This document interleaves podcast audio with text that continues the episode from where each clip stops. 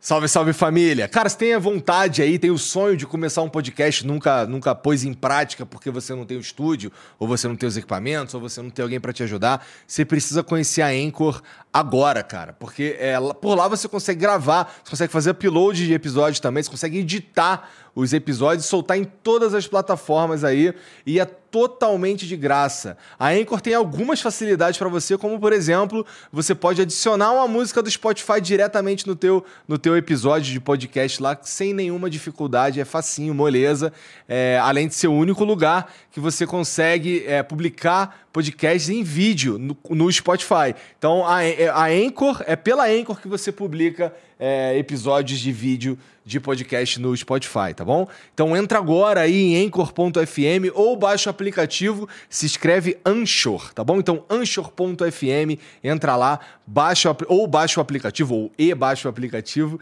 e começa agora.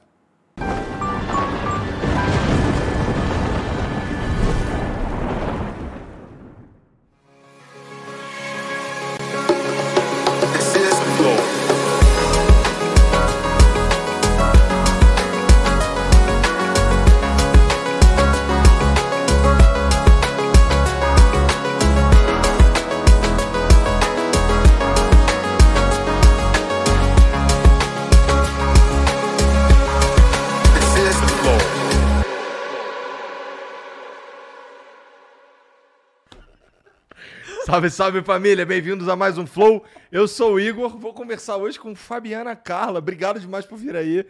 Você não sabe o quanto eu caminhei. Tu caminhou. Até... Amor, Doha, eu caminhei. É. E ainda chega aqui em São Paulo, ainda pega um trânsito fodido, é tudo aqui... Bom, mas obrigado. Mas tô feliz porque eu vim, porque eu assim, cara, você é muito carismático, muito legal. E a galera... Obrigado. De verdade, eu fiquei empolgada, eu falei, vai render essa conversa, vai ser legal.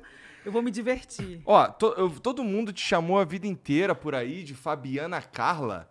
Mas, pô, Fabiana Karla é muito grande. Eu vou te chamar de Fabi. Pô, chama como você quiser. Tua mãe te chama como? Biana, Fabiana. Ah, é? É.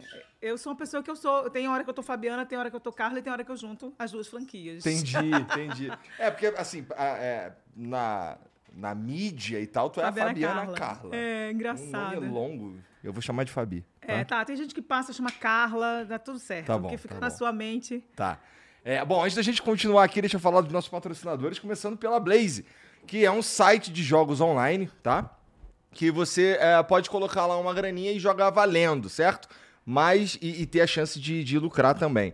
Mas é importante que você jogue com muita responsabilidade e seja maior de 18 anos. E esse dinheiro que você for usar lá no site da Blaze, que seja um dinheiro que você ia gastar com entretenimento, de qualquer forma. Por exemplo, aquele cinema que não rolou, aquela viagem que tu não foi aí, sei lá, faltou a companhia. É, vai que tu planejou uma viagem pra Doha e não rolou. Aí dá pra tu colocar lá uma parte disso na Blaze e se divertir também, tá bom? É, lá tem alguns jogos, o meu favorito é o Crash, mas se você fizer a tua conta, que demora uns 10 segundinhos pra ficar pronta, e usar o código FLOW, você ganha 10 rodadas de Crash, 10 rodadas de Mine, 10 rodadas de Double, que são os jogos mais populares lá do site, além de um bônus que a Blaze coloca pra você, meio que duplicando a grana que você coloca lá de crédito. Por exemplo, até R$1.000. Então vamos dizer que você coloca R$200, a Blaze coloca mais de 200, fica com R$400 de crédito. Se coloca 1.000, que é o limite, você fica com R$2.000 de crédito, que a Blaze completa pra você, tá bom? É, então, ó, esse... Tá aí de bobeira aí, com a grana aí, tá aí chateado, porque a companhia do cinema furou e tal.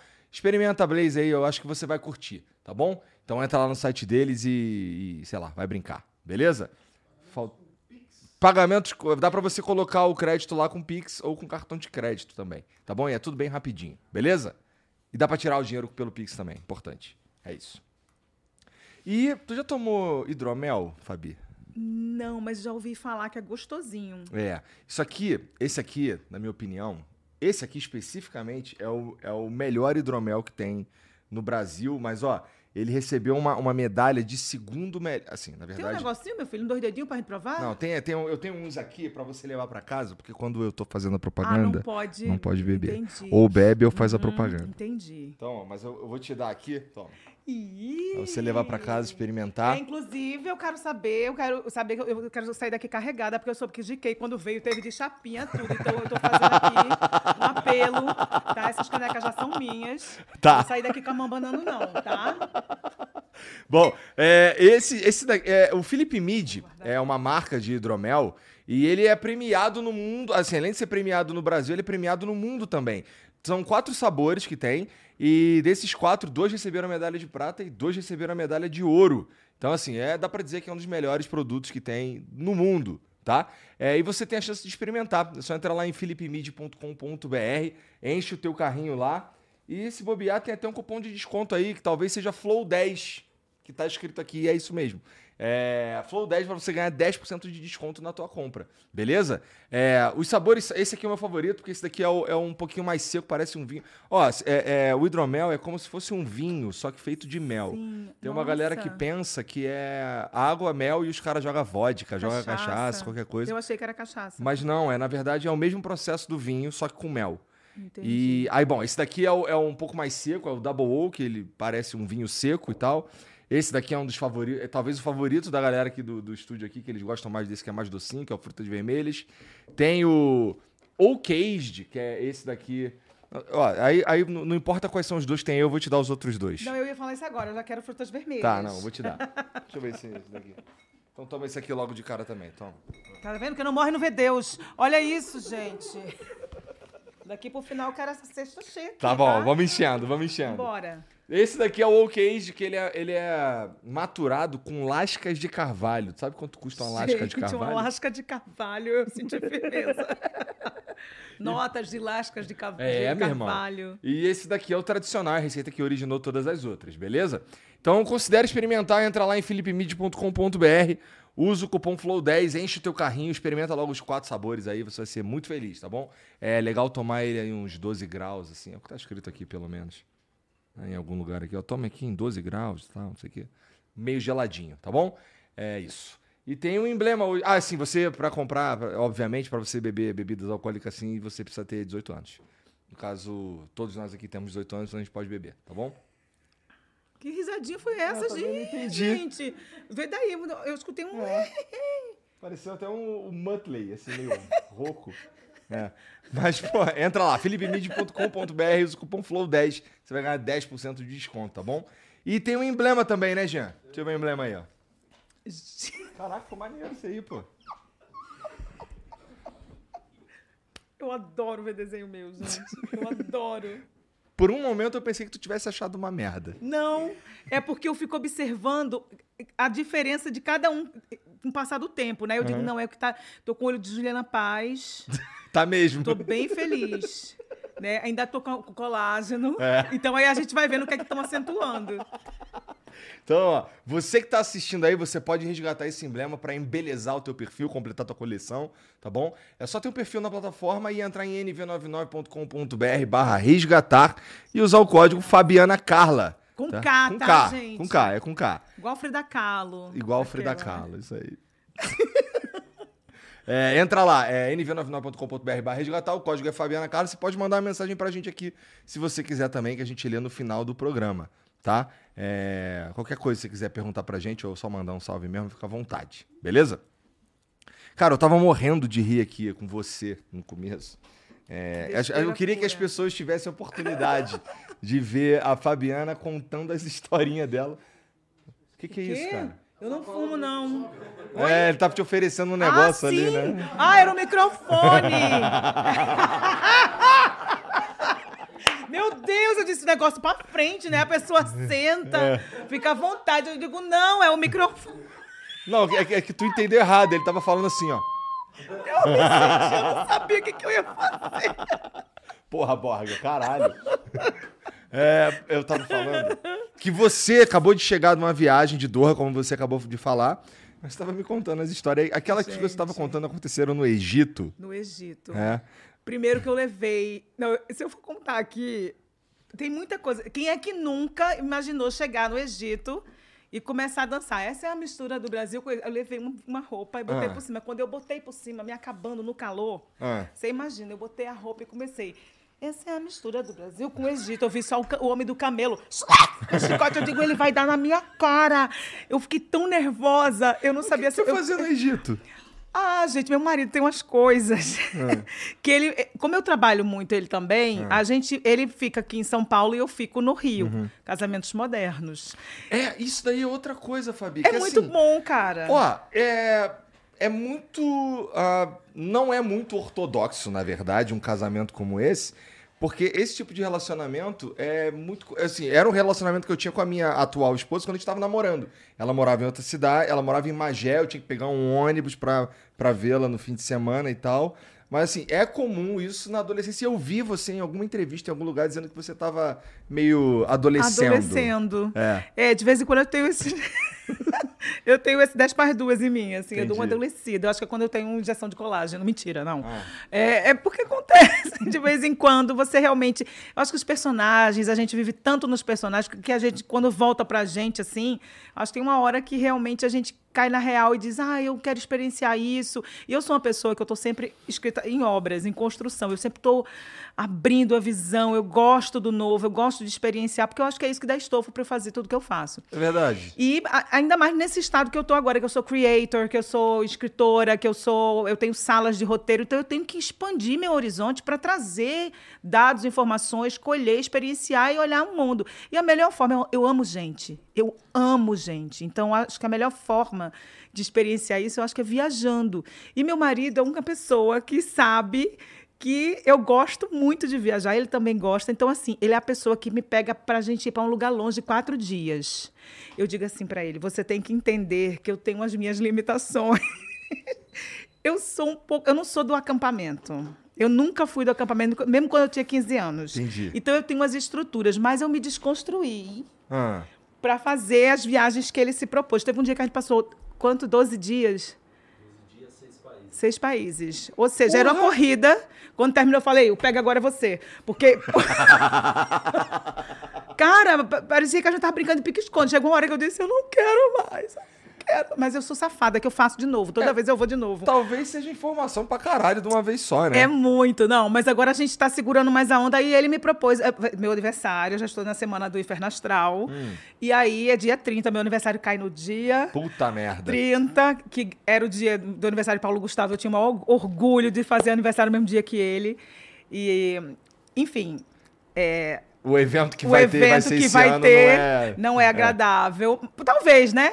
Pensando em algum lado, mas vai ser conturbado. Vai. E aí, no caso, o Diogo falou, vamos então, presente de aniversário, já que a gente não vai estar junto nesse dia, vamos nessa. Aí a gente foi pro Egito. Aí do Egito a gente foi para Dubai, de Dubai a gente foi em Abu Dhabi e depois voltou pro Egito. Então, assim, foi uma experiência relâmpago, mas foi maravilhosa. Tu ficou muito tempo lá? No Egito, a gente ficou 3 dias. Somando as duas passagens? A gente chegou hoje e a gente foi dia 16. Porque tu disse que foi pro Egito, aí foi pra Dubai, depois Abu Dhabi e depois voltou pro Egito. Não, é porque tudo a gente faz conexão em Doha. Ah, tá. Aí a gente vai pra Doha. Eu já conhecia tudo lá no... Já disse, oi, tô voltando aí. Já era local. Dubai é maneiro? É muito legal. Eu me diverti muito. Eu não faço a menor ideia de como era. Nem eu fazia, tá? Eu achei super legal, só que depois eu fui num clube. Eu fui meio, assim, bem recatadinha. Botei um macacão e tal. A minha sorte é que era de lycra. Por quê? Porque quando eu cheguei, eu tava parecendo... Na boa, eu falei assim, esse macacão é legal, meio gênio da lâmpada. Meio... Eu botei ele. Quando eu cheguei na porta, que eu olhei o clube, tinha uma mulher... Que ela, assim, era um fio dental, que eu falei, a gente tá onde? Não, ninguém me avisou. Errou a porta. Não, ninguém me avisou, porque aí tinha festa estranha com gente que tinha de tudo. Eu falei, tá bom, vou tomar banho de roupa, compensar que eu sou local. E mergulhei de roupa e tudo. E depois secou no couro mesmo, eu continuei, foi ótimo. Que pira! São coisas maravilhosas que a gente faz quando viaja. Eu falei, vou tomar banho sim, eu quero ver quem vai reclamar. Eu tô de roupa, mas parecia que era uma coisa de quem era local mesmo, assim, um macacão preto. E eu mergulhei, curti, saí, comi a fruta pra caramba, umas frutas diferentes. Eu só fazia lá. O homem pegava as frutas. igual coco no Nordeste. O cara abria e eu pra dentro. Não foi lá o lance do café com tâmara, não? A tâmara, vê que baixaria, gente. A pessoa vai... Aí o outro disse, foi lá. Eu cheguei... Primeiro, eu nunca comprei tanto tempero. Isso no Nordeste tem... Colorau, cominho, tudo. Eu inventei de comprar. Não, porque é aqui, é tempero daqui. É. Aí eu fui e peguei o café. E o cara falou, não, porque come café com tâmaras. Aí eu escutando, eu fiz a fina, né? No café da manhã do Egito. Aí eu botei, parecia duas baratas grandes, assim, as tâmaras, bicha graúda, caramelos da natureza. Pá, botei dentro. E nada da bicha deixar doce. Eu tomando, segurando.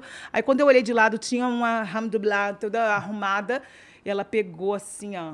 E botou a tâmara na boca, mordeu e tomou o café. Aí eu disse, tirei de dentro, sacudi as tâmaras, que já tava tudo aquilo assim, ó, e comi. Mas são coisas engraçadíssimas, porque é tudo diferente. A gente foi para um outro lugar que tinha, tipo, um acampamento pra gente conhecer. Aí eu olhei de longe, o cara tava assim, ó, quebrando o gelo. Eu falei...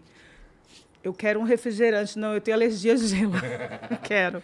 Alergia. Tudo eu digo que tenho alergia. Quando eu não posso ter alergia, que é menos indelicada. É você chegar na casa de nordestino e você não comer, querido. Tem cuscuz até bolo de rolo. Tem que comer. Porque senão a mãe já olha assim, ó. Não vem mais aqui, não. Não traz mais, não. A pessoa fica sem graça, né? Aí, quando eu olhei, eu falei, vou comer. Pra não fazer desfeita. Tudo que vinha, o homem olhava pra minha cara e eu dizia, lá e comia. Ele bolo abriu o bolo, ó. Eu digo, se ele fizer aqui, eu vou comer.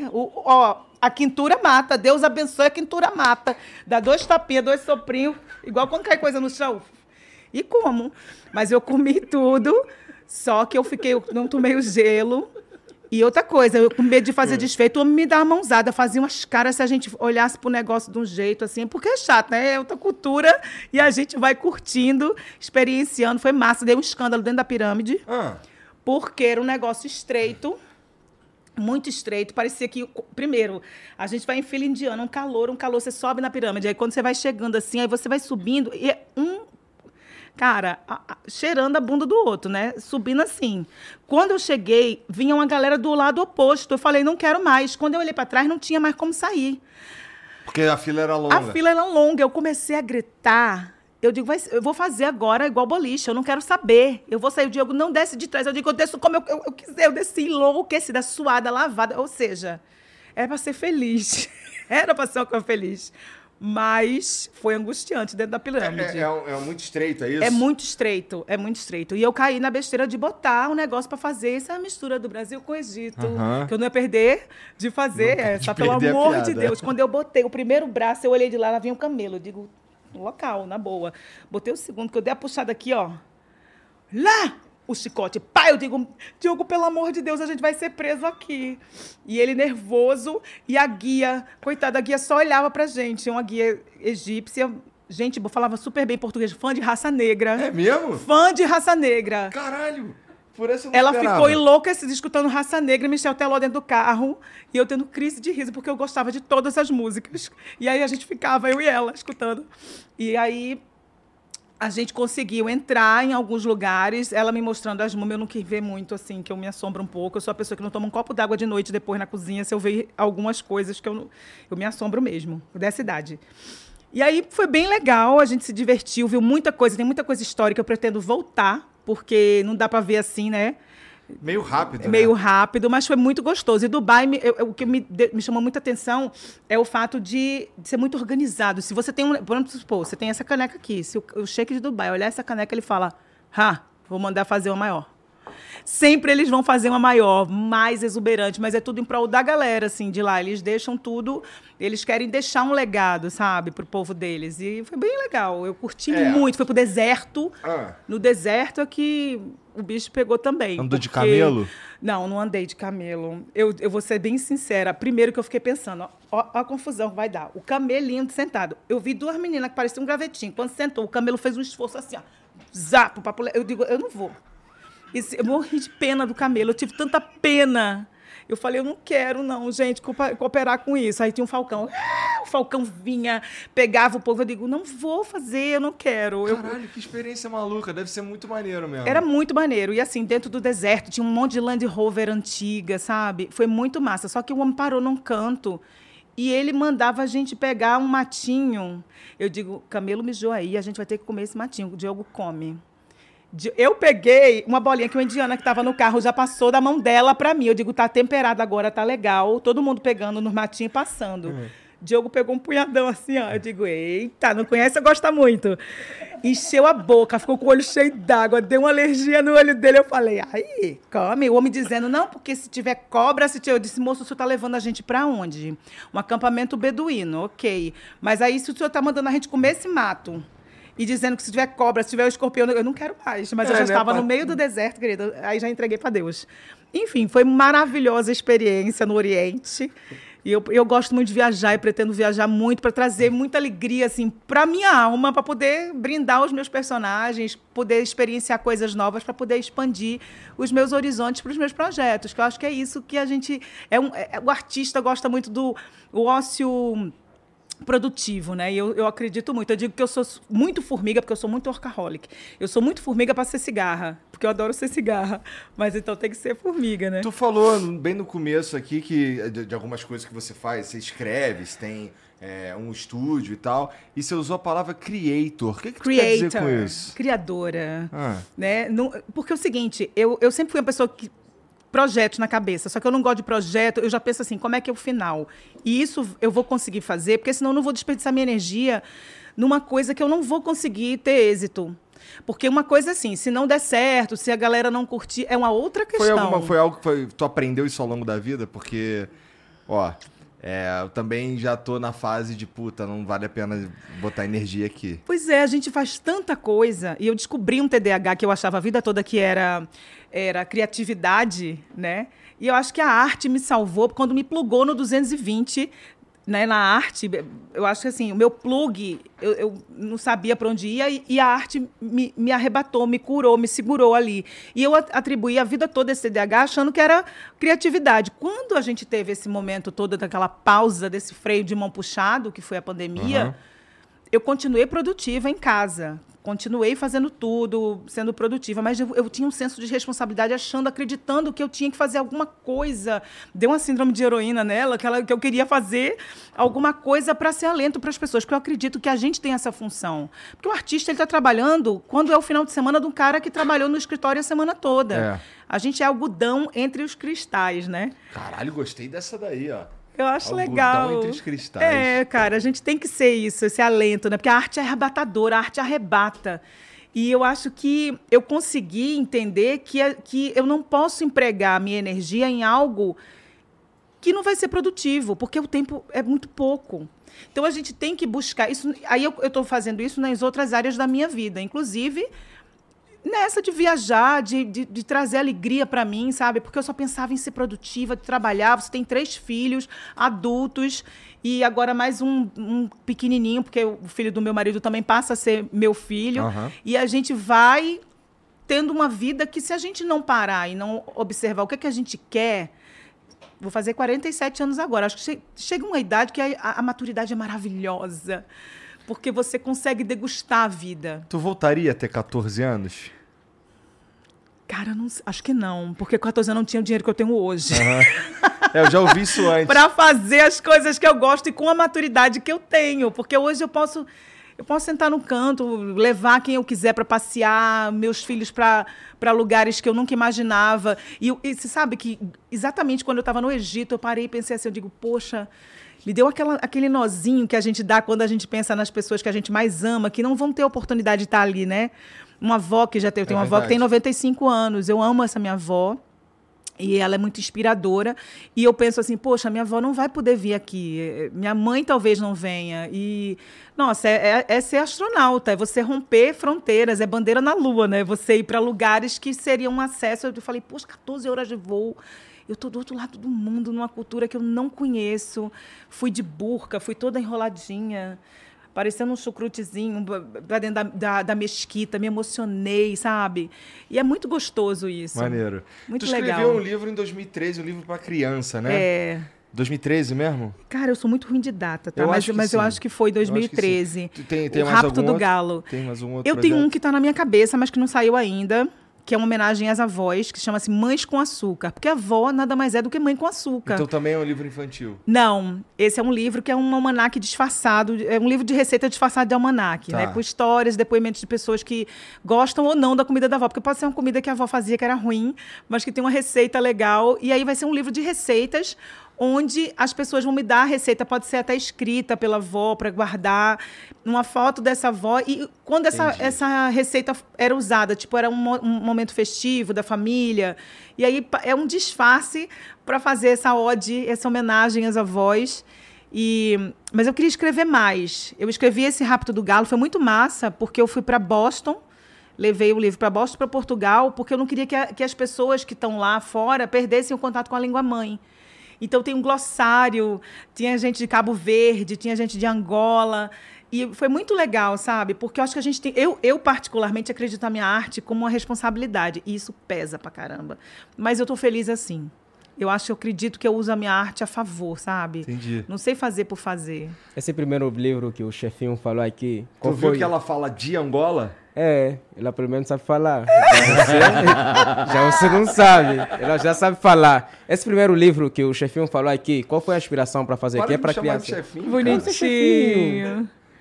A minha inspiração é chamada O Galo da Madrugada. Foi o dia que raptaram o Galo da Madrugada. O Galo da Madrugada é um bloco que está catalogado no Guinness Book como o maior. E tem uma briga muito sadia com o cordão do Bola Preta, que a galera acha que tem a mesma quantidade de foliões e tal, mas quem ganha com isso é o público, né?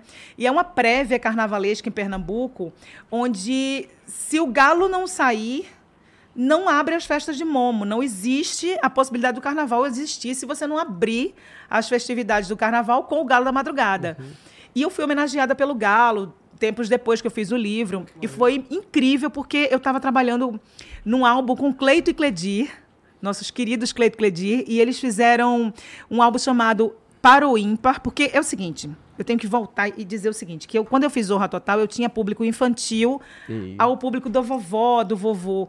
Então, eu fiquei pensando que eu estava deixando esse público infantil descoberto. E aí eu tive a alegria de ter sido convidada pelo Cleito e pelo Cleidir para fazer uma das faixas do álbum do Para o Ímpar, que era o álbum infantil, e ganhou o prêmio da música brasileira. E eu tava ali, eu não sabia nem o que eu tava fazendo, eu com um negocinho ali, ó. Em pé, com um troféuzão, um prêmio da música brasileira. Eu falei, gente, entrei de gaiata, mas cantei. Biscoito Fino, Esquérrima, cantando lá com eles uma trova do Guri da Guria. A gente fez show com o Grupo Tol, que é maravilhoso, de Pelotas. Parece o Cirque du Soleil. E eles são maravilhosos, incríveis, incríveis. Eles são maravilhosos. É bom a galera dar uma sacada depois. E a gente ainda pensou em fazer vários projetos com eles, porque eu estava me sentindo, deixando esse público descoberto. Sim. Aí, quando eu estava nesse pensamento, aconteceu de eu pensar já exatamente nessa história do Galo, da Madrugada. Aí eu vou escrever. Aí eu peguei um voo. As minhas coisas são assim, eu tenho insights.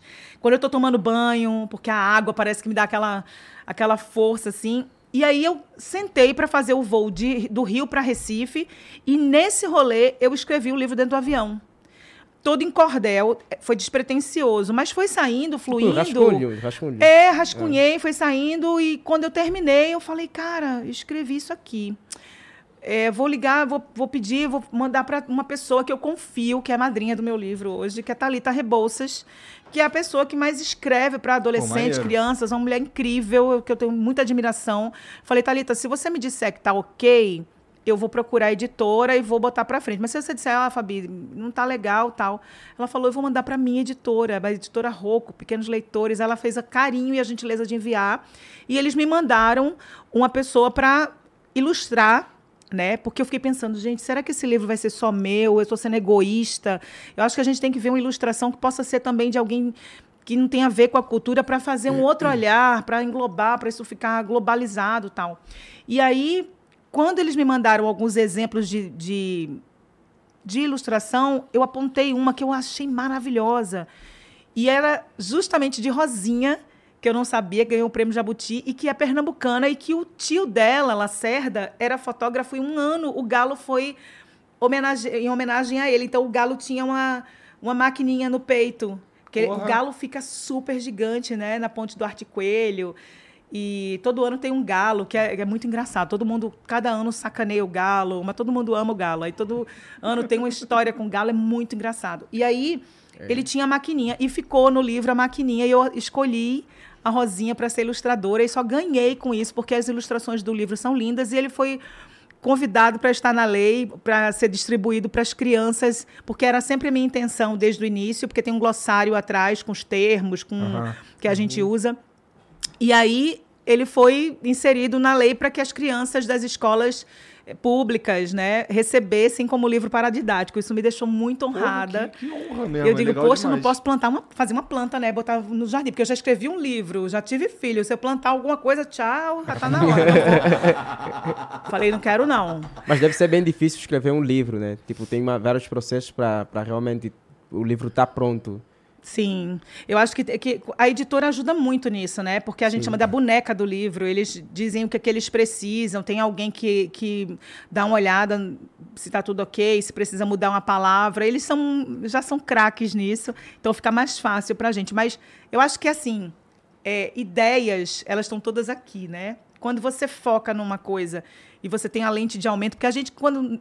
É engraçado isso, porque quem é artista, a gente parece que tem uma lente de aumento 24 horas diferenciada, tem um tom diferente. Você olha para a mesma coisa que outra pessoa olha, mas você dali, você vê alguma coisa. Eu vejo pauta em tudo. Eu tenho hora que as pessoas se irritam, que eu estou numa coisa e digo, gente, foi assim que veio meu filme. Eu estava na NASA, né? E eu fui lá e estava o Marcos Pontes, que nem sonhava em ser ministro ainda, e eu falei, pô, vou mandar aqui pro video show, a minha primeira visita guiada. O que tu estava fazendo na NASA? Eu amo olhar para cima, olhar para as estrelas, olhar para o céu desde criança. Mas eu respondi a tua pergunta, né? Respondeu. Eu adoro o universo, olhar as estrelas. A gente que é no Nordeste, a gente gosta de ficar deitado com cada estrela desse tamanho. Aqui e aí não tem muito, né? Aqui não tem porquê, né? O que será? E aí a gente... Eu gostava muito, sempre gostei. E aí eu ficava muito frustrada, porque toda vez que eu levava meus filhos para Orlando e passava, e dizia, olha ali o Cape Canaveral, o Cabo Canaveral, Apolo 11, eles, não significava nada para eles, eu me sentia uma merda. Eu falei, como assim? Cabo Canaveral, Atlantis, nada. Aí eu falei, caraca, será que essa geração tá se perdendo nisso? Eu acho que tô perdendo. Aí tu mandou a Lucicreide pro espaço. Aí eu peguei e fui lá. E estava sendo a primeira visita guiada em português, eu fiquei toda honrada, e aí eu mandei até pro video show um negócio na época, e fiz a amizade, eu achei incrível a história do Marcos Pontes, e aí eu pensei, poxa, eu vou guardar isso no meu radar para tentar fazer alguma coisa nesse sentido, porque eu queria muito que as crianças brasileiras pudessem entender que elas também podem ser um astronauta, assim como o Marcos. Né? Porque todo mundo quer ser jogador de futebol, quer ser artista, mas é por quê? Porque só as crianças russas e as crianças americanas que parecem que têm oportunidade, né? Não tem nada que incentive. Representando lá, né? A gente tem um astronauta. E aí eu fiquei pensando, poxa, como é que a gente pode mostrar para as pessoas que o cara era humilde, que ele tinha uma família humilde também, porque o mundo precisa de representatividade, né? A gente sempre precisa de representatividade. E ele podia ser a pessoa que era o veículo disso. Aí, quando a gente resolveu fazer um filme, um caboclo chamado Rodrigo César saiu de Recife e veio conversar comigo. E eu adoro escutar pessoas novas. Eu perco tempo, assim... Eu adoro ver a criatividade de quem eu não conheço. Eu fico horas, assim, feliz. Meu olho brilha em ver talentos, sabe? E acho que as pessoas... O teu TDAH deixa? Cara, deixa. Ele me deixa louca e faz eu chamar mais gente para perto, vira um imã. Porque eu acho que a oportunidade é tudo, né? Porque você quando você tem oportunidade, você tem, às vezes você não está pedindo, você está entregando o que você tem, é diferente, né? É verdade. E aí eu olho para as pessoas e eu já imagino alguma coisa, algum link para ajustar isso, e a gente... Eu conversei com o Rodrigo César, que veio de Recife para conversar comigo e foi embora no mesmo dia. E quando ele foi embora, ele saiu com um filme na cabeça comigo. E aí eu juntei o Chico, que é meu primo de sangue, que também é roteirista. Então, a gente já, desde pequeno, a gente já inventa roteiro, inventa tudo. E a gente fez salas Creator agora, porque eu estou na Amazon e eu fui convidada para isso, né? Para ter todas essas vertentes, abrir, expandir meus horizontes para fazer... Outros projetos. E aí, quando eu olhei, eu falei... Eu achei massa, porque eu disse para ele assim, cara, eu queria ir para a Lua. Todo mundo estava fazendo seus filmes, minhas colegas todas fazendo seus filmes, e eu sempre fazia participação, porque eu não tinha coragem de fazer um filme mesmo. Assim, eu ficava pensando, cara, eu tenho que fazer um filme que eu... Porque a galera já é entrosada, todo mundo é dali, Baixo Gávea, todo mundo junto, coragem. Todo mundo já se conhece. É, eu sou muito competitiva às vezes, assim, comigo, porque eu quero entregar uma coisa que eu acho que tá no crivo certo, que tá legal. Uhum. Tudo bem se não tiver também. Isso é bom até, porque assim, por mais que não esteja perfeccionista, perfeito, você puxa a barra, né? É legal também, de certa forma. E aí eu pensei assim, a galera já é carioca, já conversa com todo mundo, mas eu... Mas tu não já tá carioca também? Tu acha? Assim, não no jeito de falar, mas eu já tá lá há quanto tempo? Tá, tem um sotaque mais nordestino, tá vendo? É, eu tô a mistura, essa é a mistura do Brasil com o Egito, mentira. Do Nordeste com o Sudeste. Não, mas acontece o seguinte, eu acho que eu sou muito musical. Se eu ficar cinco... Eu não tenho muita personalidade. Eu puxei uma tia minha. Se a gente conversar, tá, meu, se tu é gaúcho, em 5 minutos eu tô querendo gaúcha. Porque eu aprendi a falar, né, pra poder escutar as pessoas e reproduzi-las. Só que eu sou péssima imitadora. Só que eu não tenho muita personalidade, né? Daí eu fico... Agora mesmo, eu acabei de fazer um sotaque no Rensga Hits e eu tive que ficar muito tempo e a gente estava recluso, mas eu adorei fazer. Então, a Débora Seco fazia Marlene, aí eu tinha que falar assim, ô Marlene, Marlene, o que você está fazendo, bem? Você tá louca? Você tá... E é muito gostoso escutar e reproduzir. E a gente faz prosódia para isso. Mas eu acho que eu sou uma pessoa que eu me tornei do mundo porque eu gosto... de gente. Então, onde tiver gente, eu vou estar. Mas eu fui muito bem abraçada pelo Rio de Janeiro. Fui acarinhada e ali eu tive muitas oportunidades. E São Paulo, eu tenho o ritmo de São Paulo. Então, eu amo estar em São Paulo. Eu acho que é um lugar que abraçou muitos nordestinos. Eu fiz até... Uma vez eu fiz a virada da Paulista e foi uma das coisas mais emocionantes que eu acho que eu fiz. Porque eu via tantos nordestinos ali... iguais a mim, e eu acho que eles se sentiam representados ali naquele momento. E como eu sempre bato nessa tecla, a gente tem que ter representatividade. Então, eu naquela época era uma mulher que para alguns eu não estava no padrão, para mim eu estou no meu padrão. Você é que está fora do meu padrão. Eu estou no meu padrão. E eu estava ali nordestina, à frente de um programa na Globo, fazendo ali uma virada, né, numa das maiores cidades, uma cidade cosmopolita, uma cidade incrível como São Paulo, que reúne várias tribos, mas que tinha meu Nordeste ali sendo abraçado também. Então... Tu saiu do Pernambuco direto para o Rio. É? É, de Pernambuco direto para o Rio de Janeiro. Isso daí com quantos anos? Cara, eu acho que eu tinha uns 28 na primeira vez... E depois eu acho que eu já... Porque com 23 anos eu já tinha os 3 filhos, né? Porque eu cheirei cueca engravido. Cheirei cueca engravido. Tipo, se cheirar biquíni já engravida? Não, biquíni não. Cueca. Biquíni não dá pra engravidar. Não, isso eu não entendi. Cheirar cueca engravida? Meu Deus, eu vou ter que explicar. Deixa eu lhe dizer... eu não vou poder explicar. Então também tem que cheirar o biquíni. Você cheirar o biquíni, você vai engravidar alguém. Entendeu? Não. Se alguém cheirar a sua cueca, vai engravidar, pode ser? Entendi. Entendeu? Olha lá, ele gostou. Olha lá. Né? Eu gostei. Pronto, então... eu vou falar melhor. Eu esbarrei numa cueca, eu engravido. Se eu estender a cueca no varal, eu dou uma engravidada. Porque eu sou fértil. Eu sou uma fértil. 23 anos. 23 anos eu tinha 3 filhos, mas foi ótimo, porque foi numa gofada só, eu criava tudo junto, tomava banho tudo junto. Primeiro, tu tinha quantos anos? Eu tinha 21 para 22. Nossa, foi tudo muito junto. Não, os 2 últimos, pra você ter uma ideia, ficam com a mesma idade durante 1 mês. E barrigas diferentes. Era o Nordeste, amor, água de cacimba. Você tá ali, ó, vai pegar uma aguinha na cacimba... Temperinho da vida. Não, mentira. Vocês não vão botar... Isso é ao vivo, cara. Eu não posso nem pedir pra cortar essa merda. Eu adorei. Aí... Eu já me perdi o que eu ia dizer. Aí eu fui pro... Eu deixei os meus filhos com a família, que eu... Maravilhoso. Essa coisa de você ter essa rede de apoio, né? Eu tive uma rede de apoio familiar muito grande, que eu sou muito grata. E aí eles ficaram... E eu vim para experienciar o que era aquela caixa mágica, porque eu já era atriz desde sempre em Recife, de teatro, de publicidade, mas eu queria conhecer a caixa mágica, né, que a gente via da Globo. Acho que todo artista, quando começa, tem a vontade de ter o selo Globo. Porque... Mas tu veio na doideira ou tu veio já? Na doideira, porque eu fui, tipo assim... Eu fiquei na casa de uma amiga que parecia uma casa do Big Brother, tal, tinha uma agência... De uma amiga, não. Ela me conheceu, eu a conheci, adorei ela, ela nordestina também. A gente ficou amigas e ela me convidou, a Marley de Moraes, que é dona da Desir, que é uma agência de crianças, e eu fui ficando lá e fui gostando. Só que depois eu falei, gente, tá muito confortável, eu não posso ficar aqui de boa Aí eu fui para uma casa de uma senhora que tinha quartos e eu, a minha outra amiga dividia um quarto com ela. Isso foi em que foi... Aí você quer demais. Não, peraí. Aí você me quebra. Ela foi em 2003. Ah, 2003. Não, agora foi em 2003 já. Tô contando já a saga. Tá. Aí já tinha um ano eu. Já tem... um ano. Ele quer me lascar hoje. Quem trouxe? Vamos tirar ele daqui. Mentira. Aí, o que acontece? Eu fui ficando com essa minha amiga e assim, foi muito massa porque... o que é ruim de passar é bom de contar, né? E aí eu fui... primeiro que eu tinha um foco. Eu acho que se eu não tivesse filhos, não tivesse por que voltar, tal, de repente eu tinha caído no oba, vamos curtizinho.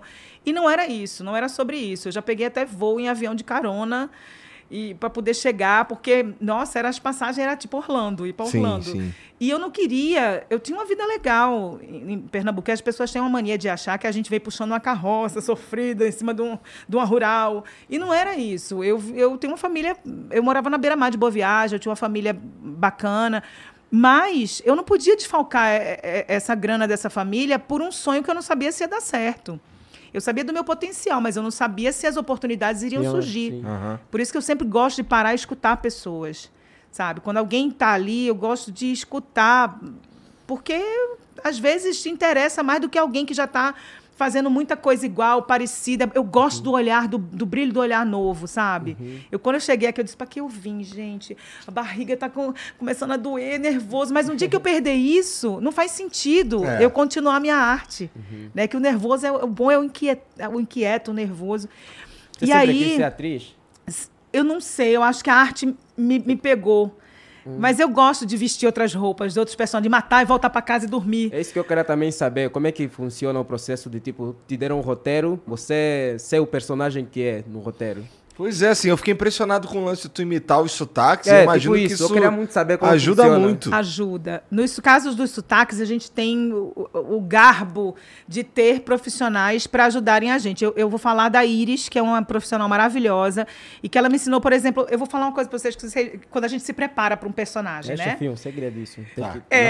Escuta bem. A gente, quando... É muito fixe. É fixe. A gente pega e vai preparar para um personagem. As pessoas têm uma mania de quando verem novelas do Nordeste e tal, ficam chateadas, magoadas. Eu não fico mais magoada de jeito nenhum, porque eu sei que o nosso sotaque é difícil de fazer. Pra você ter ideia, a gente acha que, assim, o paulista é o pernambucano do Nordeste e o carioca é o baiano do Nordeste. Por quê?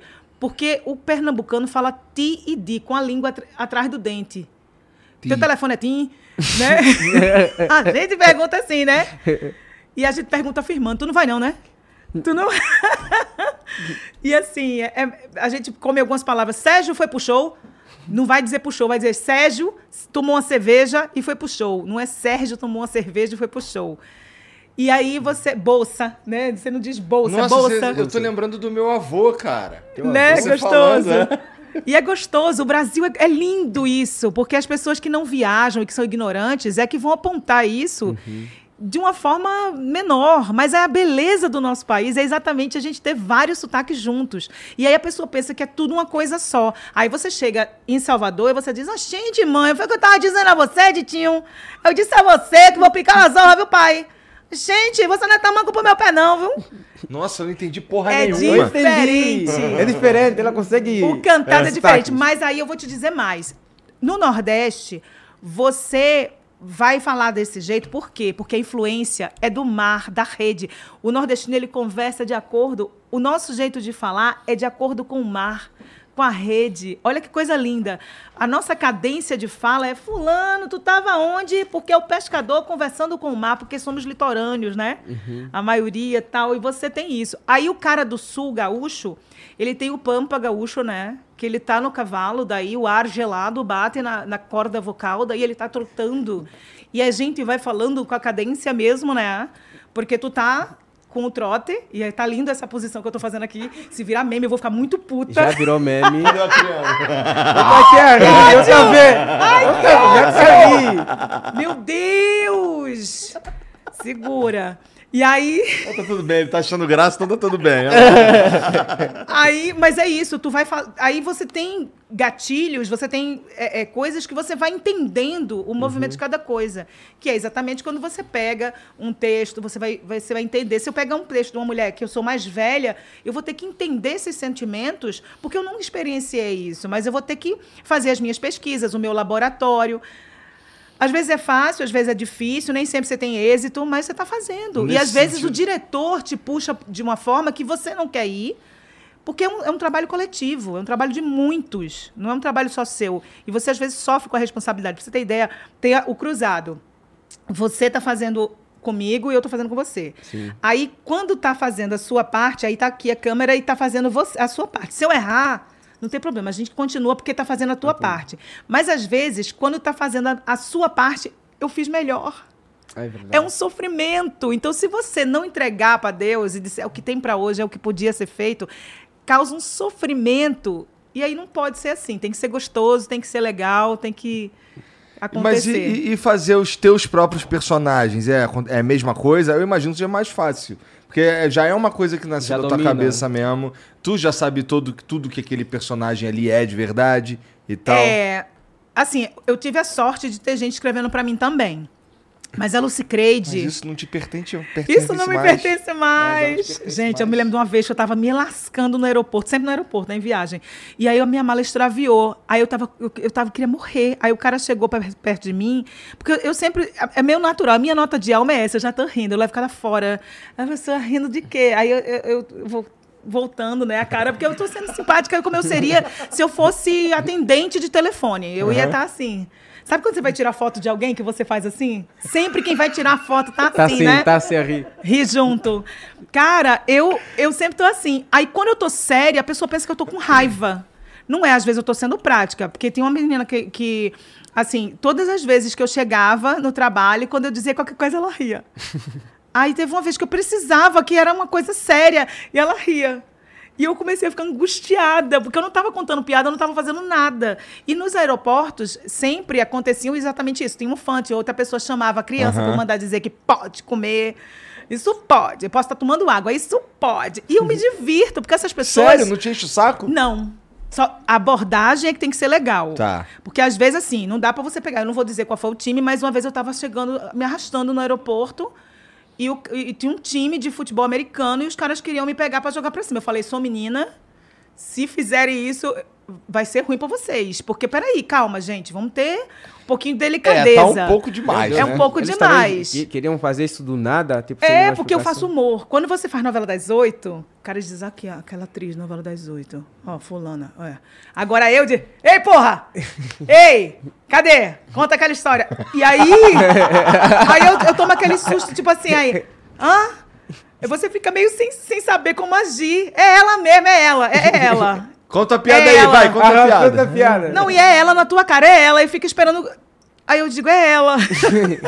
E aí, nesse caso... Mim, tu parece aquele cara... Pô, cara, tu não é aquele cara lá do podcast? Eu falo, pô, cara, todo mundo me confunde. Me confunde. Eu digo, ela é mais magra do que eu. Eu falo assim, às vezes, eu dou uma sacaneada. Uma vez eu fiz isso no Museu de Cera. Eu fiquei parada assim, ó.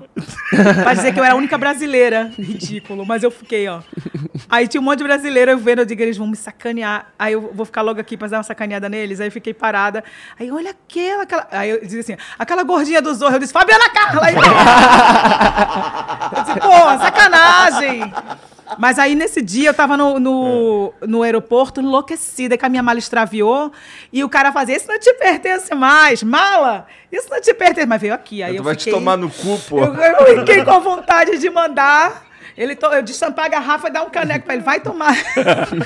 Poxa, eu fiquei muito brava, mas fiquei quieta. E outra vez, foi no shopping, que eu tava... Cara, eu peguei um sorvete que era caro. E eu tava amarradona, assim, quando eu peguei o sorvete, o cara falou, isso não te pertence mais. E deu aquela cravada carimbada do dedão. Ixi. Na bola do sorvete. Eu fiquei na hora que eu não sabia o que fazer. Aí eu peguei de volta, ri, com cara de rapariga, ri. E aí ele tava cercado de amigos, disse, a gente é de Brasília, quase que eu dizia, foda-se, o sorvete. E aí caiu... O sorvete, eu conversando com ele e ele continuando. Eu tirei foto assim, porque eu tava na esperança ainda de cair aquela... Quando derretesse, caia o dedão. Eu dava aquela limpadinha, mas eu não tive coragem. Aí eu acabei jogando fora, tirando foto, a carinha amarela. Mas aí tudo bem, é a oportunidade que a pessoa tem. Eu só acho que tem que ter cuidado com a abordagem, porque às vezes você fica nervosa. Eu também sou fã de muita gente, sabe? Eu fico assim... Mas eu acho que tem o jeito de abordar. E eu gosto de tirar foto, eu gosto de registrar. Ai, faz uma foto pra minha mãe, fala pro meu pai, fala pra não sei o quê. Eu sempre faço essas coisas, assim, eu gosto. É, a verdade é que... parte do nosso trabalho depende, assim, talvez todo o nosso trabalho dependa de pessoas que gostem dele, né? Então é importante que os fãs existam, assim, de uma maneira, pensando logicamente da coisa. É, mas também, é muito gostoso receber esse carinho mesmo. É muito gostoso. A grande questão, eu acho que é exatamente isso que você tá falando. Eu só assim... Pouca coisa me tira do sério nesse sentido. Assim, eu não gosto, já falei isso um monte de vezes aí, os caras até já sabem. Pô, não pede pra tirar foto comigo quando eu tô comendo. Porque eu já tirei umas fotos com a boca cheia e eu, porra, cara, eu tô comendo. Às vezes eu tô com as minhas filhas comendo. É só meme, a gente vira meme facinho. Aí tem os caras que hoje já chega assim... Ah, vou esperar tu acabar de comer e depois a gente tira foto. Não, mas aí fica do lado, agorando o prato. Aí você quer comer logo, aí fica cheio de gases, né? Não dá. Você quer comer, a pessoa gorando o seu prato, aí você fica assim, não, vamos tirar, vamos. Ou então diz assim, eita, mas eu vou embora agora. Tá bom. Ai, eu não queria incomodar. Tem certeza. Não, aí eu fico com pena também. A pessoa tá ali, e quando é tiazinha, as tiazinhas, não, ai, filha, mas eu tô indo embora agora. Aí eu falo, não, eu vou tirar. Passa a mão na gente. Eu levo tanta tapa, eu fico roxa. Eu digo, vai... E quando chega... Eu tenho ódio do cutuque, que eu digo, vai fazer moça? Olha aí, martelinho de ouro depois que sair de perto de mim? Poxa, peraí, cara. Chega. Oi, tudo bem? Como é que vai? Mas não. Ei! Eu digo, peraí, pô. Martelinho de ouro depois. Vai fazer moça em mim. E dá um cutuque. Pega aqui e faz assim, ó. Não, amor. Essa é a de menos. A melhor é quando o cara é mais alto do que você, empolgado, naquele solzão, ele bota o sovaco no meu ombro, que você fica com a pessoa. O cebolão vem aqui, cachorro quente de rua, o dia todinho. Você jura que tá na frente do estádio. Opa, vou lembrar de você. Lembrar de você até amanhã. Não vai ter jeito, eu não tenho nem escolha. Caraca! Não tem como, amor. E quando me molhar de praia, posso? Eu digo, pode, minha filha, abaste, venha. É porque, cara, eu já fiz show fora do país. E assim, é uma emoção para as pessoas que elas parecem que elas estão vendo um parente. É. E nem todas estão legais lá fora. Então aí elas, quando veem a gente, pensam... que estão vendo realmente alguém próximo. Entendo. É que é muito disso, quando... Eu pelo menos passo isso aqui no Brasil, quando vejo angolanos, eles vêm e realmente me abraçam, porque é bem difícil ver alguém do teu país num outro país que não é o teu. Sim. E o amor é muito melhor, é muito melhor. Eu acredito que para vocês artistas brasileiros, quando vão fora, acontece muito isso. Sim. Porque vocês estão sempre... Tem muito brasileiro fora do país, tipo... Todo país do mundo, acho que tem sempre um brasileiro ali. Sempre tem. A gente é alastrado. A gente onde tem, sempre tem. Por isso que quando eu vou camisa do Flamengo, pra todo mundo saber. É, pra ter um negócio, já dá um... Todo mundo se conversa. É igual a vaia, se você gritar. Eu adoro ver os cearenses. Yeah! Aquela vaia dos cearenses. Todo canto alguém grita também, né? Eu acho maravilhoso. Mas fã é um negócio que eu prezo muito. É o meu... Eu digo assim, eu tô com um filme agora em cartaz, nos cinemas, que é uma pitada de sorte. E eu digo que a minha maior pitada de sorte são essas pessoas que apreciam o meu trabalho, que, sabe, que me respeitam. Eu fico muito feliz quando elas deixam coisas no meu Instagram. Eu sou muito grata, sabe? Muito mesmo. E você tinha falado na NASA, eu acabei fazendo um filme, eu produzi um filme na NASA, com o Marcos Pontes, com a galera. De 2021, né? 2021, acho que sim. Tu é bom 2021. De data. Eu sou uma porcaria de data. É, o pai tá como? Mas aí o pai tá on. E aí, o que acontece? Eu quis muito falar... Tu não falou que não tinha buraco na orelha pra brinco? Que eu não tenho. Cadê? Tem buraco. Que porra é essa? Eu não tenho, chefinho. Deixa eu ver, pô. Não tenho. Ah, que mentiroso, mané. Mas eu não tenho, chefinho. E tu furou agora? Não, não é depressão. É depressão. Legal. Mentiroso. Mas desculpa, vai lá. É porque eu falei, ele falou do meu brinquinho. Eu falei, pô, quer? Aí não tem orelha furada. Aí eu tô vendo ele de brinco. É que eu não posso furar. É bandidagem furar. É, lá em Angola, lá... Eu ia falar isso agora. Eu sei, em Angola... Cacete, como? É, ela sabe. Chega lá pra tua mãe ver assim. E eu achei massa que quando eu cheguei no consulado de Angola, eu fui tão bem recebida. E eu tava fazendo, na época, o personagem do Zorra, que era a Dilma Rousseff, do Zorra, né? Que eu fazia. Pior que você parece mesmo com ela. Não, agora você pede desculpa. Meu Deus. Desculpa. Não, mas não, tudo bem, meu Acho amor. Que não sou a primeira pessoa a falar isso. Não é, Dilma? Ah, não é? Eu posso ir. Ah, salve, não vai, amor. Que obrigado. Isso. Ah, que Dilma isso. e Lula, tá os dois aqui, ó. Ah, é. Gente, a gente... Tá, Dilma e Lula. O bichinho, deixa ele... Covardia. Ah, não, é... E eu fazia a máquina que era o metrô. Do Zorra Total. Uhum. E aí eles falam, Dona Dilma, Dona Dilma. Eu achei maravilhoso. Eu entrei lá, fui tão bem tratada. E eu fui levar a faixa de Angola, né? Aí... Ah, eu tenho que contar. Conta.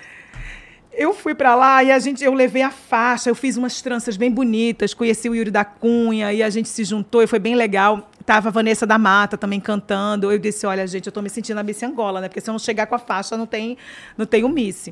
Só que depois, quando acabou o evento, eu falei, e aí?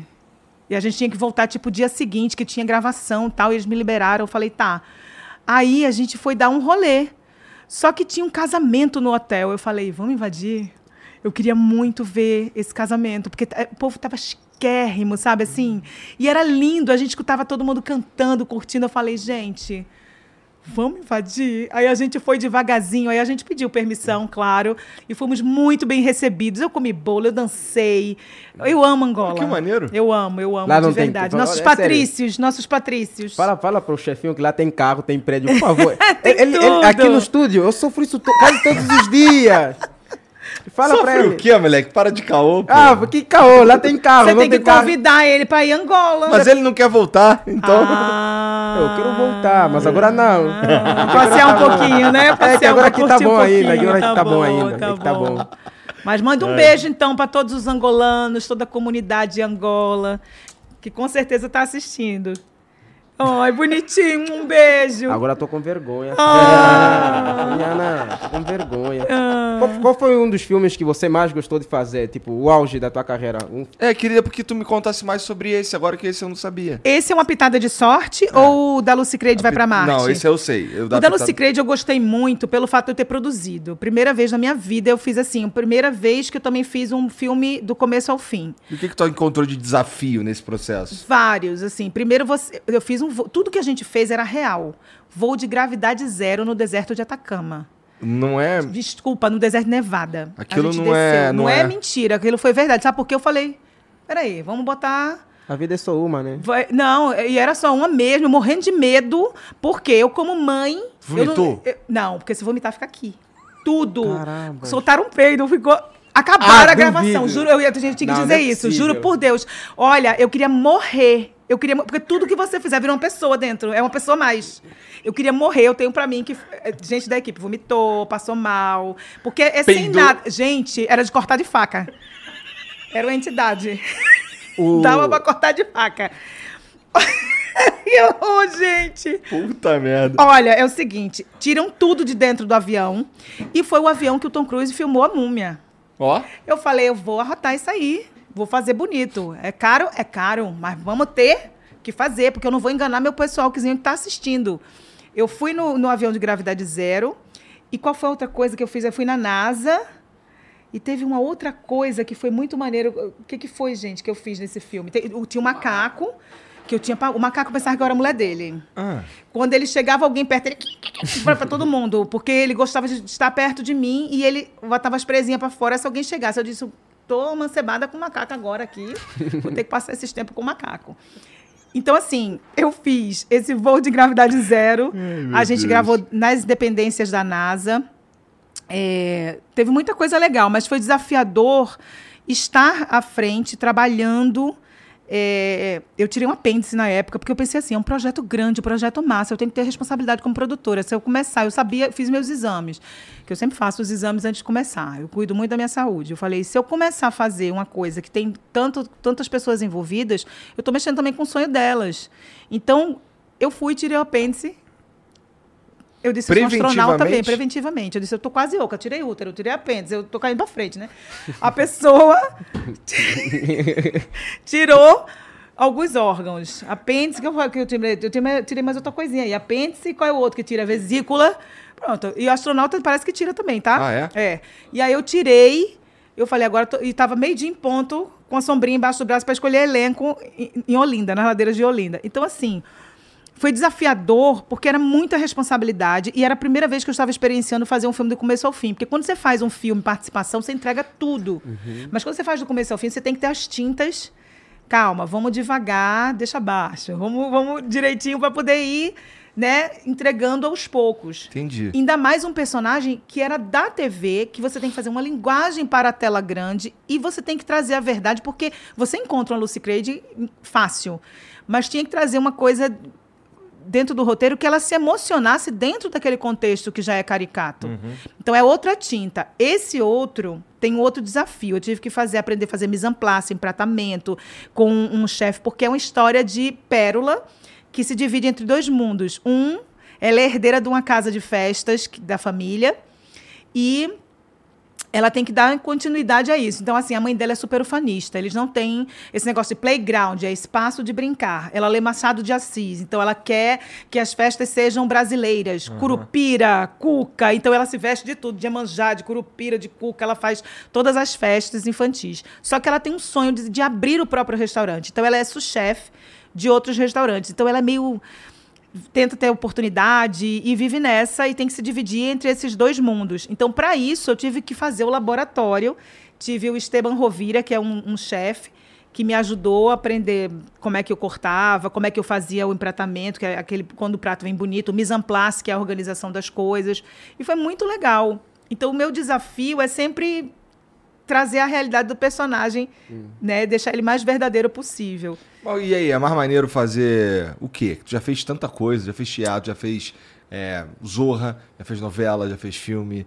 Apresentei o Emmy em Nova York. Exato. Nossa, me senti tanto... Isso cara, é seu auge. É bandeira na lua. Eu me senti muito feliz, sabe? De poder fazer isso, chegar lá e estar representando... a Globo toda ali, todo mundo, e eu poder representar ainda mais o discurso, o speech naquele tempo era sobre... o Trump estava querendo fazer muros, né? Então, a gente falava de não fazer muros, e sim abrir janelas. E eu achei muito legal, porque era uma categoria que era a categoria da galera que não fala inglês, e que é uma maioria dentro das casas nos Estados Unidos, e eu estava muito feliz de estar representando isso e fazendo esse speech tão importante. Então, assim, eu gosto de fazer... Eu gosto do que me move. Eu me emociono muito fazendo tudo, sabe? Por isso que eu tenho que estar com a minha sanidade em dia. Então, assim, ultimamente tem sido bem difícil a gente estar com a sanidade em dia por N motivos. Pela pandemia, por nossa situação, por tudo.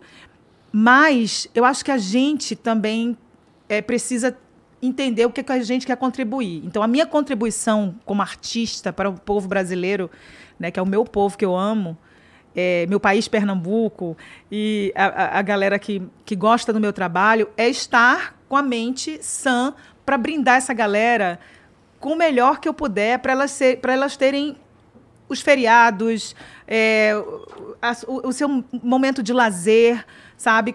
Garantido de alguma forma, porque não teve coisa melhor do que eu lançar um filme. Dentro da pandemia, eu lançar um filme de comédia que foi um dos mais vistos no Globoplay, que foi o Lucicreide Vai Pra Marte. E eu quis fazer aquilo tudo de verdade, eu não quis fazer nada em simulador, porque eu quis mostrar que eu também podia fazer sem dublê, que eu, sabe, que a gente conseguia fazer. Tudo que você vira ali vai ser realidade mesmo. E é muito bom ter a experiência de acompanhar tudo isso, ter uma equipe legal, trabalhar feliz, porque eu acho que é importante isso.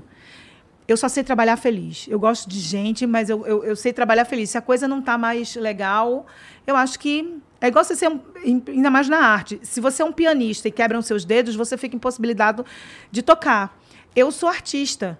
Se a coisa não me toca, não me move, eu vou chegar, eu vou pegar o papel e eu vou sentir que eu não consigo entregar de verdade... Não vou fazer. Eu não vou gastar minha energia de novo em algo que eu não acho que vai ser produtivo. Porque você vê que a conta chega quando você vai ficando mais velha, você vê que é perda de tempo. Você pode empregar a tua energia em coisas que valham a pena. Isso é em todos os sentidos. É ver um perfil que faça sentido para você, você ficar perdendo tempo e ver perfil que não te acrescenta em nada. Não, cara, sabe? Tem perfil que tudo bem, não estou falando que a pessoa tem que ver net geográfico o dia todo, né? Não tem isso. Mas a pessoa, às vezes, vê coisas que são legais, sabe? Que te traz uma alegria. Você tem que alimentar a sua alma.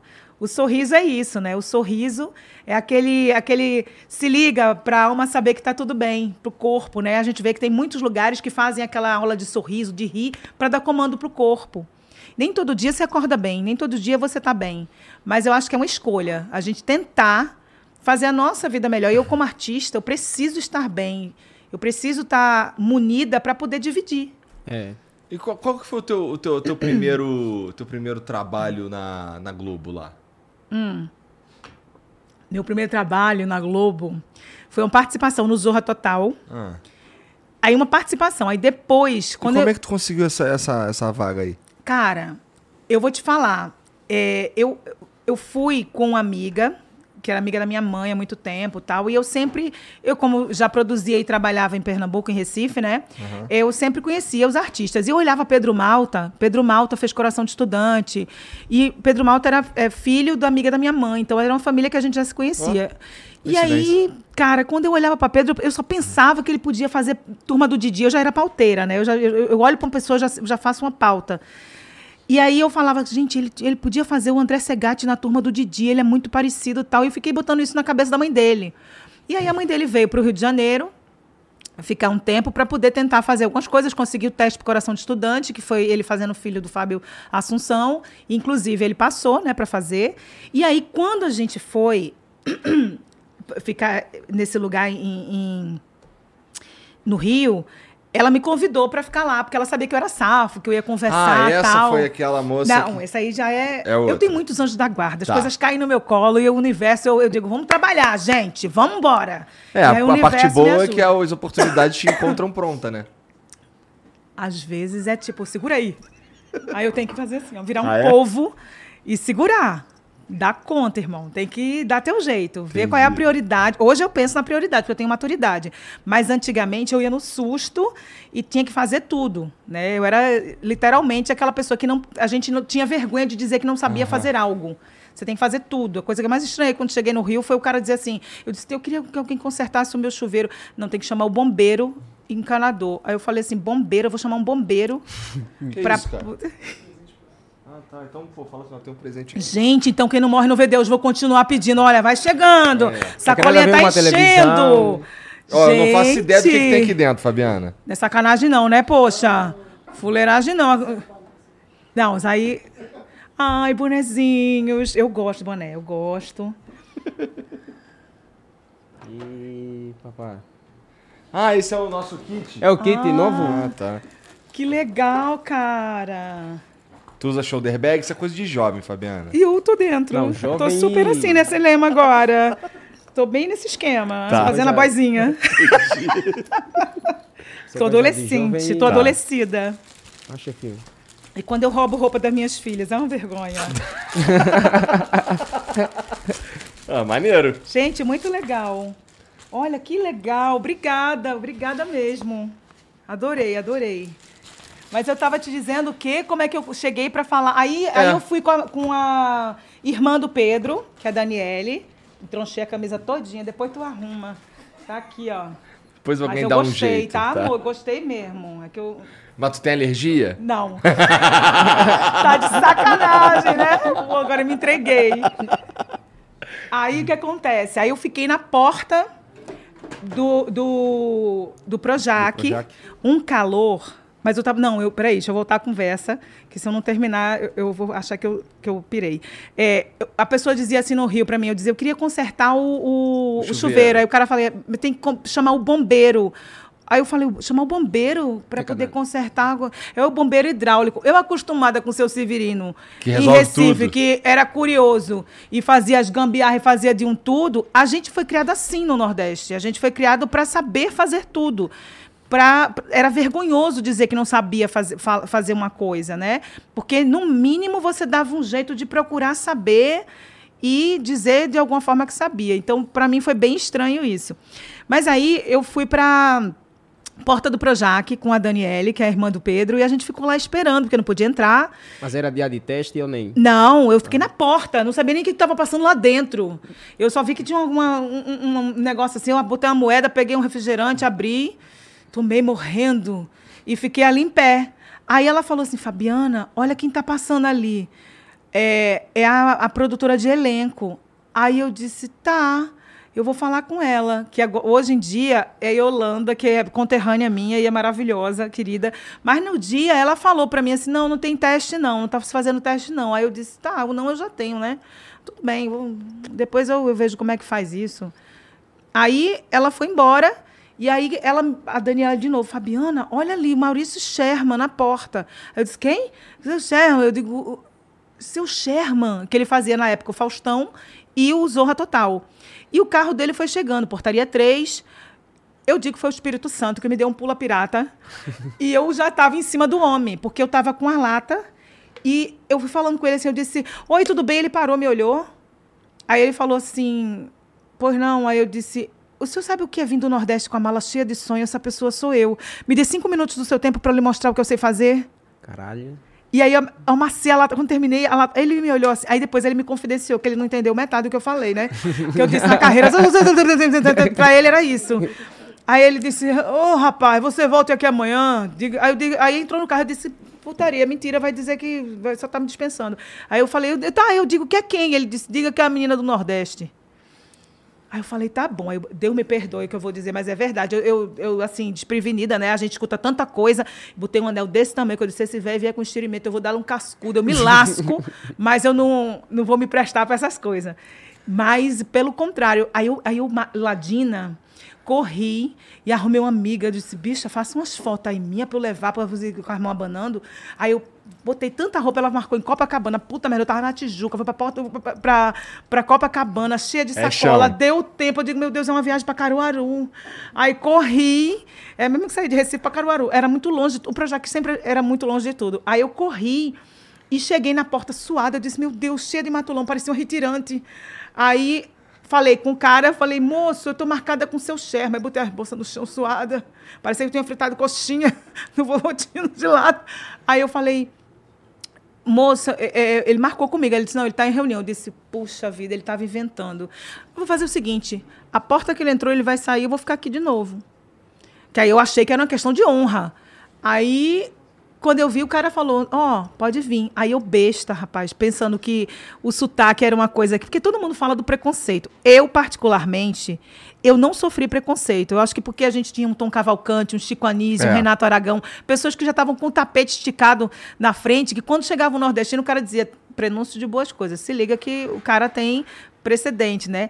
Mas eu fiquei com medo de não ser tratada como... por causa do meu sotaque. Sim. Aí eu comecei, cara, a falar meio carioca, que é você botar o E e o A no final de tudo. Cara, você me leva ali no Faustão? Já é. Presqueiro. Ih, ah lá! Pronto. Aí eu comecei a falar, cara, você me leva ali de carrinho? Que eu achei que já era hype chegar assim, falando... Só que, pelo contrário. E não quer dizer que porque eu não sofri preconceito, que ele não existe. Ele está ao nosso redor 24 horas. Só que eu não senti, né? De repente, eu não atendi a ligação do preconceito por ter uma base familiar que me dava essa rede de apoio. Mas é difícil. E a gente sabe que tem pessoas que sofrem com isso. Você, por exemplo, você chega aqui, é muito fácil de alguém brincar com você, com seu sotaque. É. Né? E eu não entendo nada que ele fala, mas não é nem maldade. Eu só não entendo. Também foda-se, eu não tenho que saber.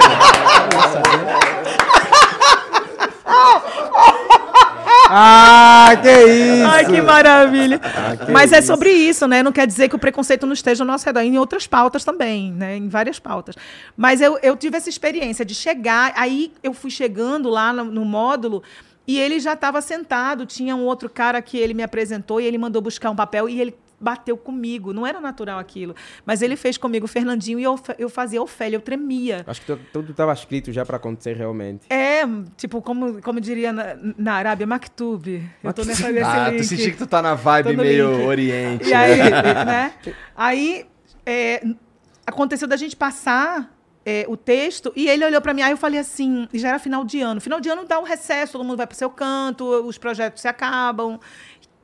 Enfim, é um final de ciclo, né? E aí ele olhou para mim e falou assim... Aí eu disse, eu vim andando, olhando todos os projetos que estavam na casa, né? Assim, era Filhas da Mãe na época, tinha um bocado de projeto, Malhação.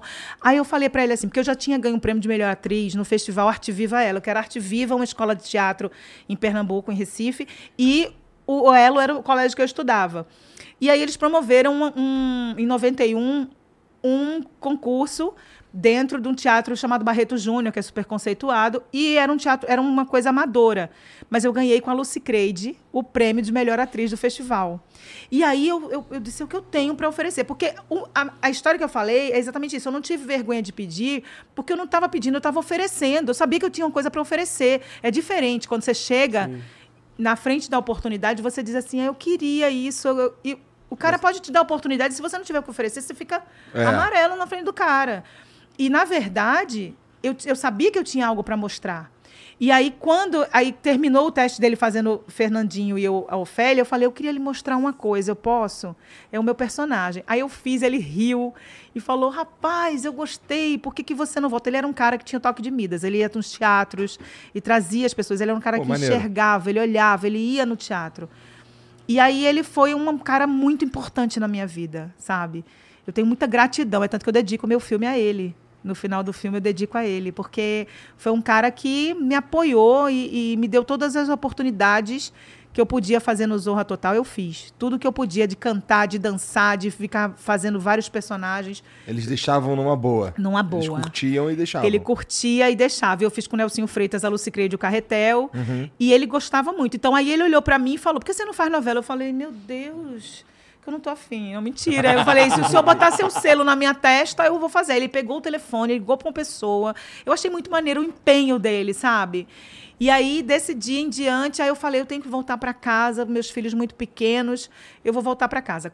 Quando eu tava dentro do projeto, ainda saindo, depois do teste com ele, eu fiz igual vendedora, né, de plano de saúde, botei aqui debaixo do braço, ó, e saí nos módulos. Eu disse, eu não sei quando é que eu entro de novo, vou rodar essa catraca aí de novo, eu vou já deixar meu material com essa galera. Aí fiz umas fotos que eu tinha feito com a minha amiga, e aí eu deixei com a galera, com meus contatos. Quando eu cheguei em Recife, mais uma passagem para Orlando, cheguei em Recife, tocou o telefone que era para eu voltar. Aí eu fiz o Linha Direta, que foi horrível, que eu fiquei com medo danado, que eu fazia a amiga da assassina, que não avisou a mulher, e o povo ficava com ódio de mim na rua, tipo, me esculhambando. E eu, quando li o roteiro, eu dizendo pra figuração, vocês não decoraram. E o pessoal começou a se lascar decorando, deixa que aquilo era só o que ia acontecer dentro do programa inteiro. Cara, foi muito louco, e eu ficava morrendo de medo. Não fazia ideia que tu fez Linha Direta. Não fazia ideia, eu fiz Linha Direta. Linha Direta, eu com a saia bem apertadinha, e eu conversando, achando que não estava ouvindo, eu dizendo, bicha, corra, aqui agora é a cena, com um cara assim do lado. E quando eu olhei para trás, estava todo mundo rindo, porque eu estava de microfone, e eu não sabia, eu, bicha, corra agora, que é a hora do assassinato. Vai ter sangue. Bicha, a gente era para ter avisado, viu?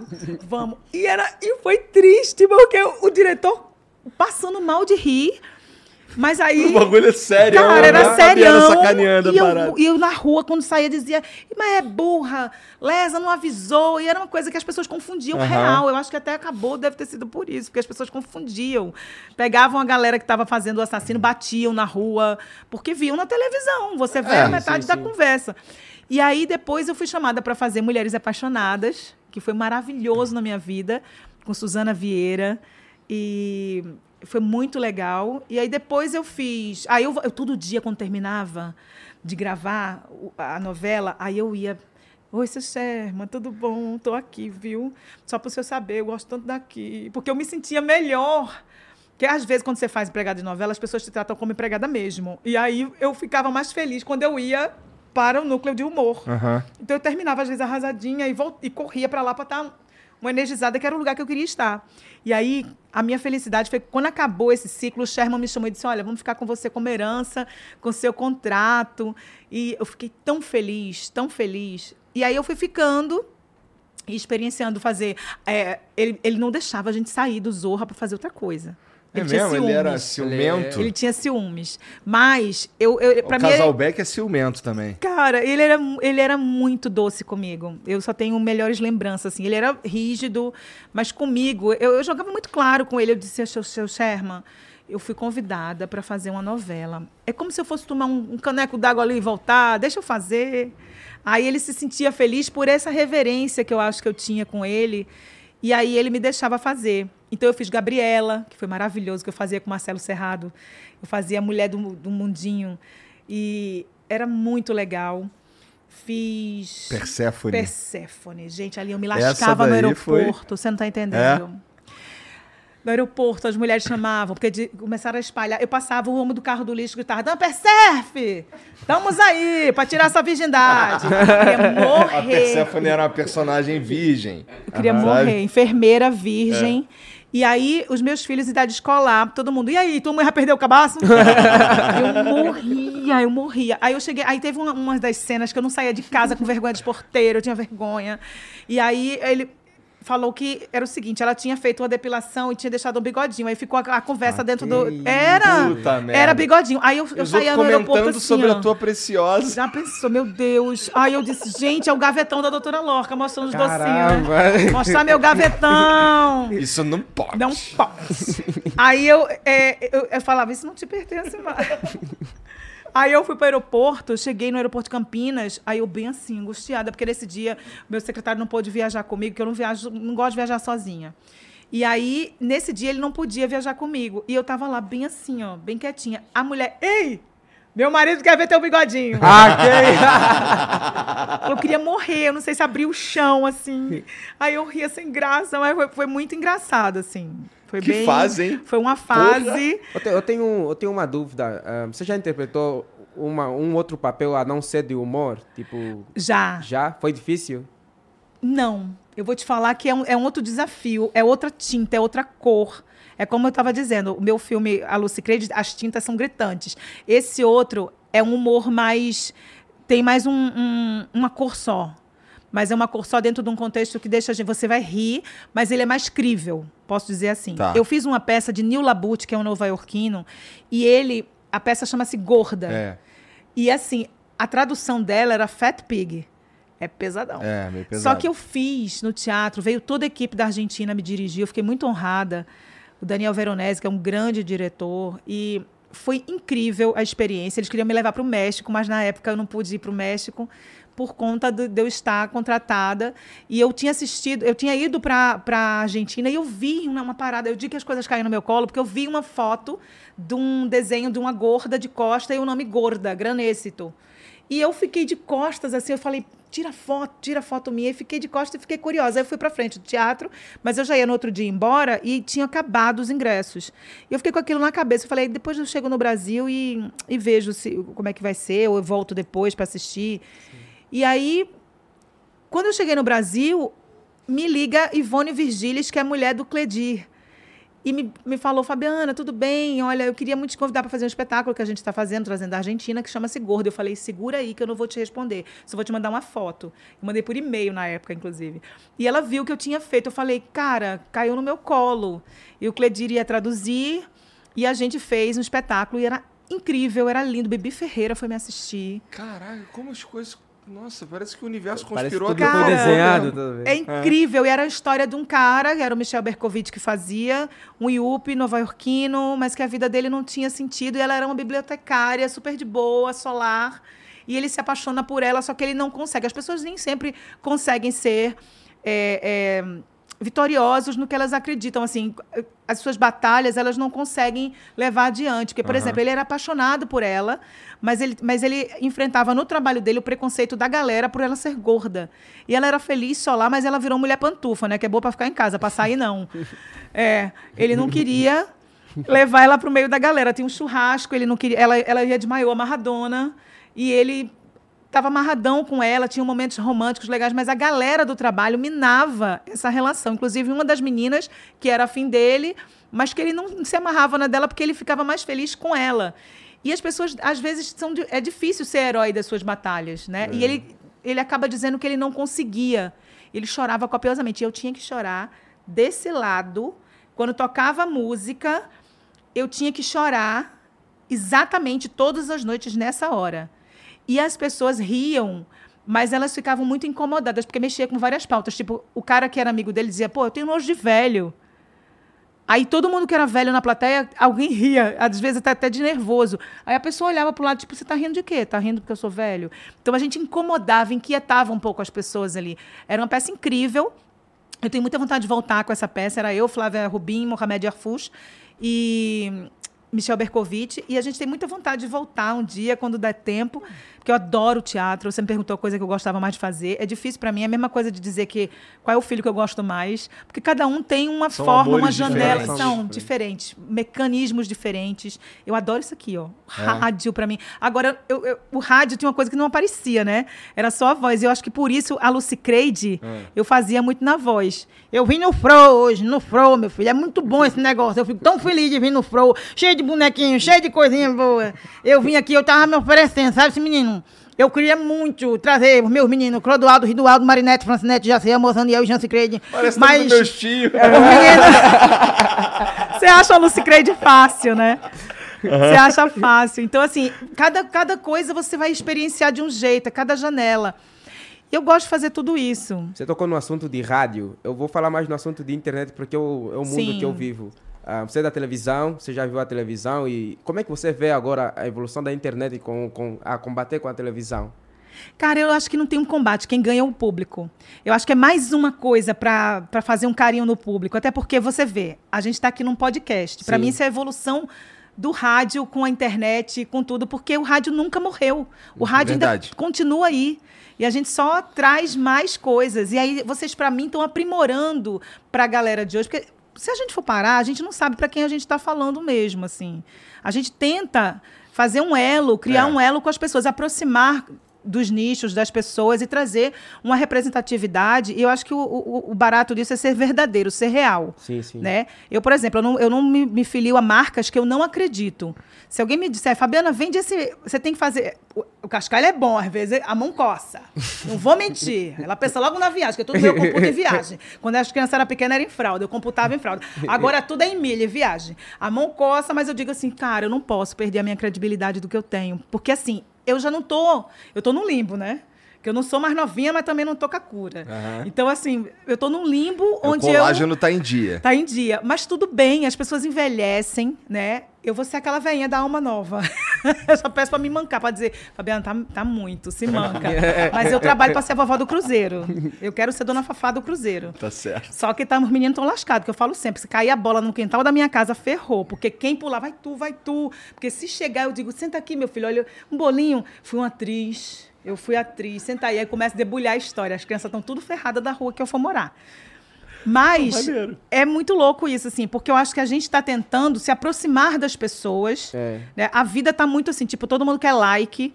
Eu quero ser verdadeira, porque eu quero que eu possa realmente te dar... tentar te influenciar, se isso pode ser chamado de uma influência. Tipo assim, eu estou tomando um refrigerante... Mas eu quero te falar da minha sensação real. Sim, sim. Eu não posso chegar e fazer um creme que eu não provei o creme. Eu não sei se é legal, se é só um truque e fazer você gastar seu dinheiro com isso. Então, graças a Deus, eu tenho uma responsabilidade. As pessoas, mesmo eu tendo faixa etária que oscila, né? Eu graças a Deus, tenho uma galera grande, de menino pequeno a velho, graças a Deus, eu acesso. Mas eu tenho que ter essa credibilidade, que é o que me mantém. Sim, sim. E manter a minha consciência limpa. Então, eu acho que, assim, é muito bem-vindo toda manifestação que se comunique com o povo. Eu acho que a gente tem que fazer elos. Né? Agora, a gente tem que ter uma função, não pode ser um desserviço. Uhum. Eu não acredito em arte como desserviço, sabe? Eu não acredito na arte que vai ferir você... que vai magoar alguém a ponto de motivar essa pessoa como um gatilho para fazer algo que não é legal, porque a arte arrebata. A arte, ela é inquieta, ela faz muitas coisas, ela te provoca, mas ela tem que ser arrebatadora, sabe? Eu não quero estar fazendo coisas... Eu não quero perder minha energia para fazer uma coisa qualquer. Eu quero saber quem ela acessa, quem eu puder acessar, sabe? Para que essa pessoa possa sentir algo. Tu já fez stand-up, Fabi? Nunca, eu morri de medo. Eu dizia assim, é uma safadeza eu fazer stand-up. Eu nunca fiz nem solo. E é uma coisa que eu penso muito, sabe? Tipo, o Chico Anísio precisava do bigodinho, né? De qualquer coisa que... Eu sei, eu sempre preciso da troca, do olhar. Entendi. Eu joguei vôlei, né? Joguei vôlei, basquete, handball, não parece, mas eu joguei, tá? E aí eu gosto de quem levanta pra cortar, eu gosto de time. Eu adoro um time. Eu gosto de brilhar com as mãos juntas, sonhar com a mão junta. Eu gosto, eu tenho um espírito de liderança, eu sou escorpiana que tem esse instinto de líder, eu sei, mas eu gosto de ouvir. Eu falo pra caramba. Tu acredita nessa parada gosto de ouvir. De horóscopo? Eu acredito um pouquinho. Eu acho que me favorece, porque eu sou escorpiana, aí sempre tem uma coisa boa a falar. A galera tem um cagacinho, assim, escorpiano, tá, né? Mas tu manja de horóscopo? Eu manjo um pouquinho. Meu acidente é aquário, que me deixa criativa. Nesse caso aqui, eu sou a pessoa que não entende nada de signo e só concordo. Você é de que dia? Tu nasceu que dia? Eu sou de abril. Abril ariano. Eu dei conta que signo aqui significa muita coisa, assim, quando você vai conhecer alguém. Fala, não sei, qual é o teu signo? Eu não sei meu signo.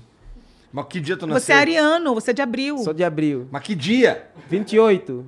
Não, então é touro, pô. É touro já. Mas eu não sou touro. Caralho, eu manjo muito, mané, na moral. É sério? Já é touro? É touro porque eu sou de 26 e eu sou touro. E isso significa aqui? É, significa, não sei. Então que porra assim? Eu tenho, não, mas é porque a pessoa fica... Dá match, por exemplo. Meu marido é de gêmeos.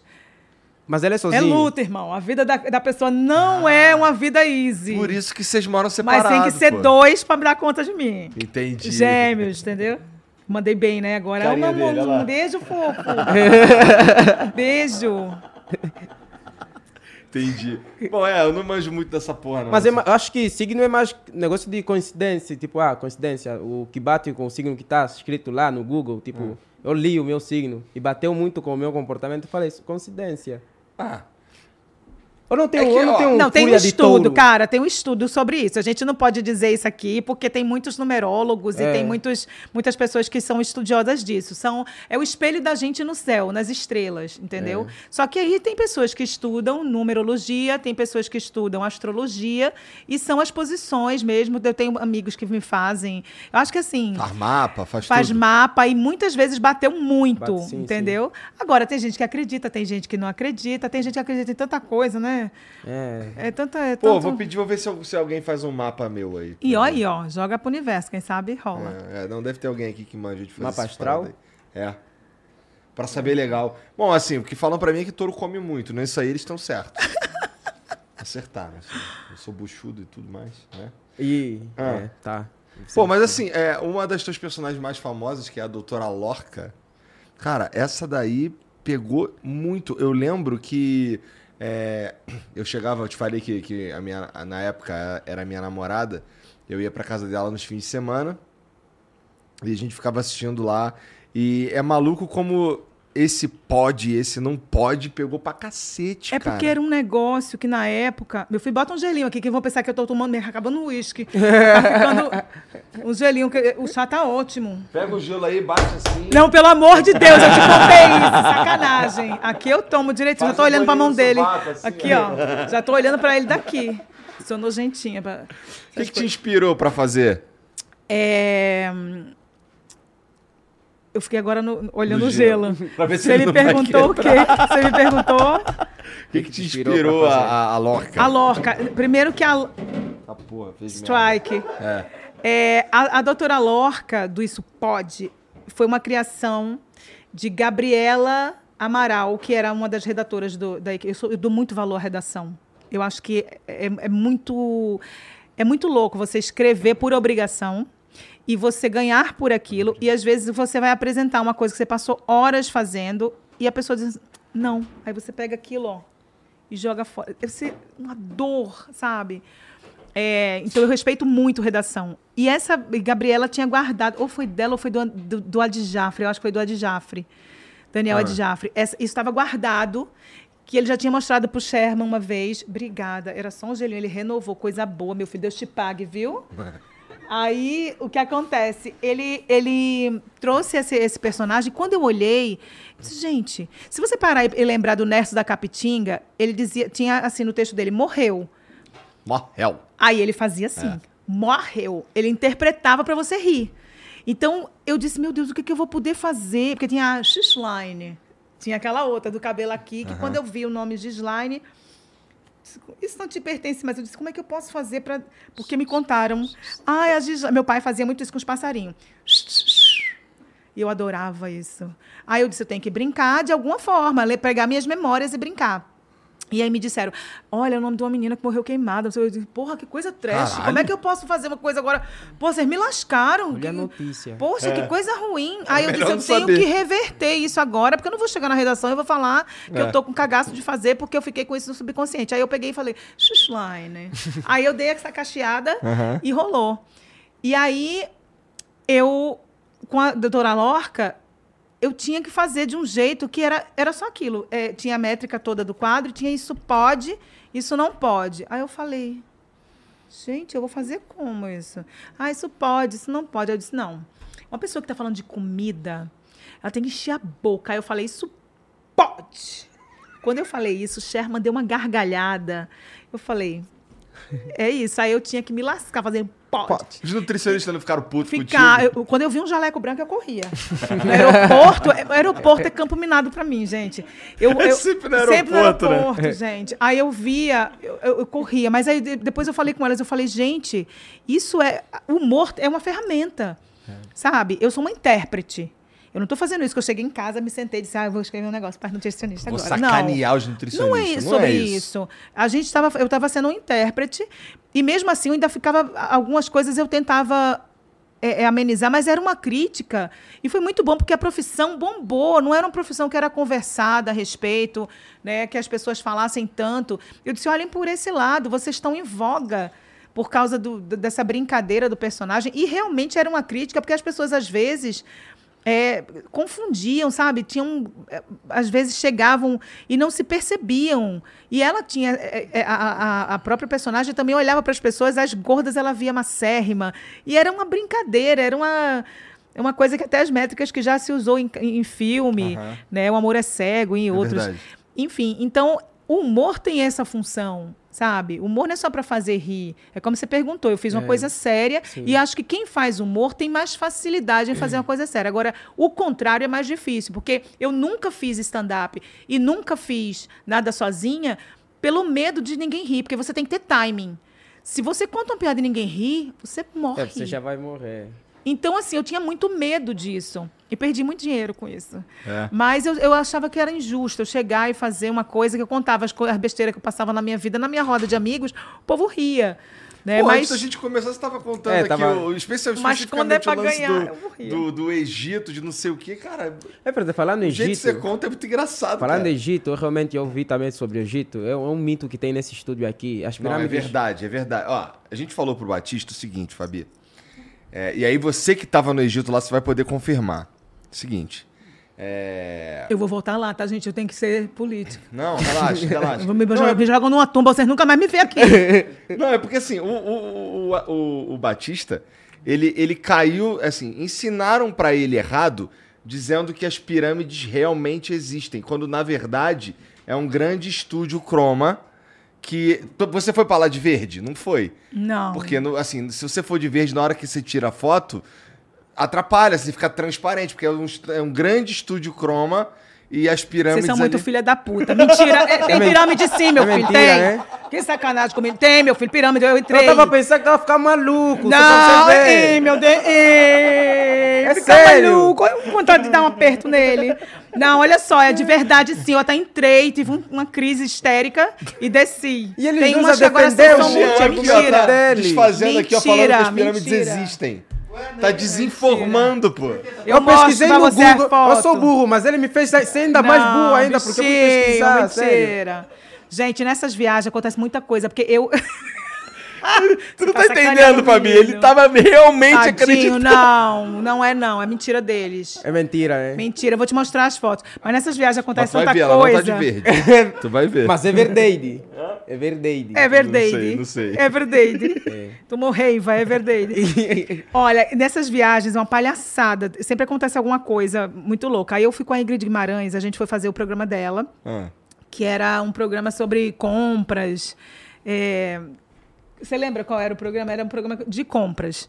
E aí eu fui com ela para Nova York e tal, a gente filmou e tal. E quando deu hora do almoço, a gente começou a correr. E todo mundo olhando a gente com a equipe e tal. Então as atrizes brasileiras e tal. E tinha muitos fãs no mall e tal, não sei o quê.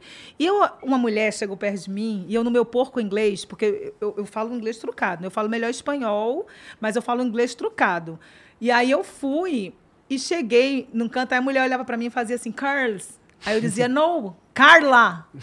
Aí ela de novo, curls. Eu dizia, no, baby, Carla. Eu achando que era uma fã, eu me sentindo nos Estados Unidos. Curls. Aí eu disse, assim, meu Deus. Aí ela tava com um negócio assim, era pra fazer chapinha de curls, de fazer cachinhos. Uhum. E eu a hora toda achando que era uma fã. Eu me sentindo nos Estados Unidos. Curls, Karla.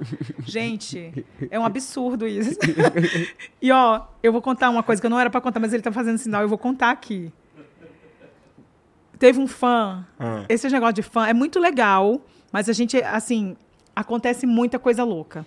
Eu tinha uma época que tinha carta, que a gente recebia as cartas lá no Projac. E até tinha telefone pra gente discar, normal e tal. E eu sentada... Esse cara não sabe nem o que é isso, Fabi. O quê? Telefone de discar, não sei. Claro que não, que é tudo novinho. Lá em Angola tem ainda, né? É tudo novinho, pra você ter ideia. A gente... Vai. A nossa época fala assim, me liga. Os meninos agora, me liga. Me liga. Isso aqui não serve mais pra ligar. Tem ficha telefônica? Olha que horror. Ei, tem ficha telefônica. É por isso que eu perguntei com relação à internet. Essa foi horrorosa, desculpa, gente. Eu agora tá me sentindo... Bom, não. Ficha telefônica. Vai! Uhum. Ficha telefônica? Chefinho, você tá querendo pintar, não sabe como pedir. Ficha telefônica? Vai, não. Não, parou! Isso aí a gente viu lá naquele passeio, pô. Ficha telefônica? O passeio. Que passeio? Passei o pau na tua cara.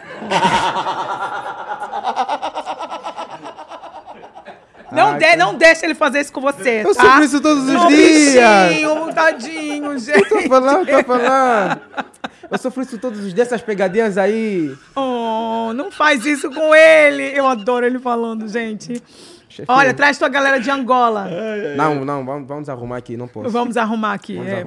Traz os croque-cuia, que ele é gente boa. Ele vem. Ele vem. Eu prometo. Mas você tava falando da ficha telefônica. Não, eu falando assim, que na época, aí eu recebi... Eu tava maquiando, né, na cadeira, eu rindo, brincando com todo mundo, a gente rindo, conversando, e aí chegavam as cartas, né? E aí tem gente que era campeão de carta e tal. Quando chegava um, a gente só faltava se ajoelhar, né? Ai, meu Deus, a galera do humor, né? Ai, carta. E aí... Chegou uma carta para mim, eu comecei a ler a carta. Aí eu, você é muito bonita, não sei o quê. Eu dizia, olha, gente! Aí todo mundo dentro do estúdio, e a gente rindo, brincando e dizendo, eu espero muito um dia te ver. Quando eu estiver solto... Da porra! Ixi! Meu corpo esfriou na hora, eu disse, oi? Como é isso, gente? Uma escrita pesada, 4 folhas, bem forte... E dizendo pra mim que era meu fã. Aí eu já me imaginei. Eu disse, meu Deus, já tô vendo que tem um pôster meu, peladinha, dentro da cadeia. E ele fazendo trá na grade com o quê? Eu não sei. Eu fiquei nervosa. Aí as bichas, tem que se arrumar que agora é Fabiana Camburão. A sensação do presídio. Aí eu falei, gente, mas... Aí eu fui ficando angustiada. Aí eu recebi, assim, sabe? Eu, de verdade, eu fiquei pensando, poxa, o cara escreveu, ele fica assistindo. Não deixa de ser um fã. Eu fiquei arrasada. Aí ele botava assim, você, por favor, ligue pra minha esposa e diga que você recebeu a carta. Eu digo, pronto, agora eu encomendo. Se eu não ligar, vai me pegar na esquina. Aí eu fiquei desesperada. Aí eu liguei, mas eu fiquei tão tocada que eu chorava copiosamente com a mulher. Ele vai sair, uhum. Deus quiser. Recebi uma bispa e comecei a falar com a mulher, pregando e falando para ela se sentir bem, para ele saber, se alguém que fosse lá levar a faquinha dentro do bolo, avisar para ele que eu recebi, eu com cagaço. Passa-se os anos... Eu mudei de endereço na casa nova. Tá ali o preso. Fiquei você. Não, Chico Picadinho. Não. Chico Picadinho. Quando viu a daga lá no Egito, a boca encheu d'água. Eu já me tremi, né? Eu falei, ai, meu Deus. E aí, quando eu cheguei, agora há pouco, em casa, na minha casa, em cima da minha cama tinha uma carta. Aí eu falei, de quem é? Aí, a emissora mandou pra minha casa, porque era pra mim. Aí mandava, dizendo, eu não sou... Me mandou a carta de novo, era ele, de novo, dizendo que a filha estava fazendo 15 anos. Eu disse, gente do céu, que fã assíduo, né? Me contando, e eu fiquei muito emocionada, mas aí eu não dá mais para... Aí ele já queria que eu fizesse uma outra coisa, que eu tivesse um contato maior, aí eu fiquei meio... Meio demais. Eu fiquei meio... Mas é uma angústia, porque não deixa de ser um fã, né? É um fã, é um cara que está assistindo e que tem a gente como um alento ali. Caraca, nesse momento. Isso é muito louco pra minha cabeça, pra cabeça da gente, né? Essa responsabilidade. É, essa que doideira mesmo. Mas é muito... a gente chega nos lugares assim que a gente não espera, né? Assim, porra, o cara tava te assistindo de dentro da prisão. Que loucura. Maneiro. Ele tá a gente significou alguma coisa pra alguém, né? De certa forma, assim. Ele tá vendo o podcast. É, deve estar ouvindo agora. Podcast. Agora vai ficar seu fã. Ah, vai ficar seu fã agora. Gente boa, manda um salve pra ele. Eu me retiro. Ana! Salve, cara. Salve, aí, cara. Ó. Aí, que bom. Que loucura. Imagina ele tá vendo mesmo e manda outra carta. Ou tava vendo, ou manda uma mensagem nele, ô, sou preso aí. Que tá... Gente. Não, e você sabe que tem um programa nos Estados Unidos, né, que as meninas ficam esperando os caras saírem e se casam, se reabilitam, tal. Sei lá. É que tu já tá casada, né? Nesse que sair, ele já pois perdeu. Pois é, eu ia falar isso agora. É. Vai que eu apaixono. Mas não dá, que eu já tenho meu marginalzinho. Ah! Não, brincando, amor, tô brincando. Que loucura, cara. Não, manda um beijo pra Diadema. Beijo pra galera de Diadema, marido da tribo de Diá. Ah, é? Um beijo. Tá certo. Eu não esperava. Eu tenho uma curiosidade com relação ao feminismo. Atualmente, eu vejo muito... O quê? Humor, feminismo. É, tá. Humor. Humoristas feministas. Tá. É, tipo, ultimamente eu tenho visto muitos comentários, porque vocês são muito atacadas com relação ao... Ah, não tem humor. Ah, tem humor, não tem. Como é que você lidar com isso? Eu acho que isso é muito... Eu acho que é esse nicho mesmo do stand-up, né? Eu acho que acontece no stand-up. É, eu particularmente... Eu sempre fui muito acarinhada pelos meus colegas. Eu tenho colegas maravilhosos que eu sempre... que eu pude, eu trabalhei com eles sempre me respeitaram. Eu acho que... Eu não posso dizer que o preconceito não exista, mas eu nunca passei por isso. Então, assim, os meus projetos são muito pensados, são pensados para mim, ou eu sou convidada. Então, eu já transitei em tantos lugares, eu já fiz o Zezenas improvisadas, que você sabe que é muito legal. É legal mesmo. E que tem que ter... Eu fiz o Quadrilha Blues, que era um negócio que a gente tinha que fazer na hora. É um jogo de improvisos, eles são geniais. Uhum. Eles lembram muito os Barbixas, que eu também amo. Uhum. E adoro, eu sou uma entusiasta desse tipo de humor, do stand-up, eu acho genial. Clube do Minhoca, os meninos do Clube do Minhoca, eu amo. Oh, legal. Gosto muito do... Tem uma galera legal, Ed Gama, querido... É interessante. Marques também. Realmente, assim, eu gosto bastante de stand-up. Eu não vou muito ao teatro, mas eu com alguma frequência vou assistir show de stand-up. Eu queria até... Eu prometi pro Antônio Fagundes, inclusive, que eu ia ver a peça dele, mas eu tive que viajar no dia, eu nem sabia, eu prometi. E aí eu tinha que viajar, eu já tinha que viajar e não sabia, eu descubro meio que na hora. E aí saiu de cartaz a peça dele, não pude ir. Aí fiquei com isso, puta que merda, prometi e não cumpri.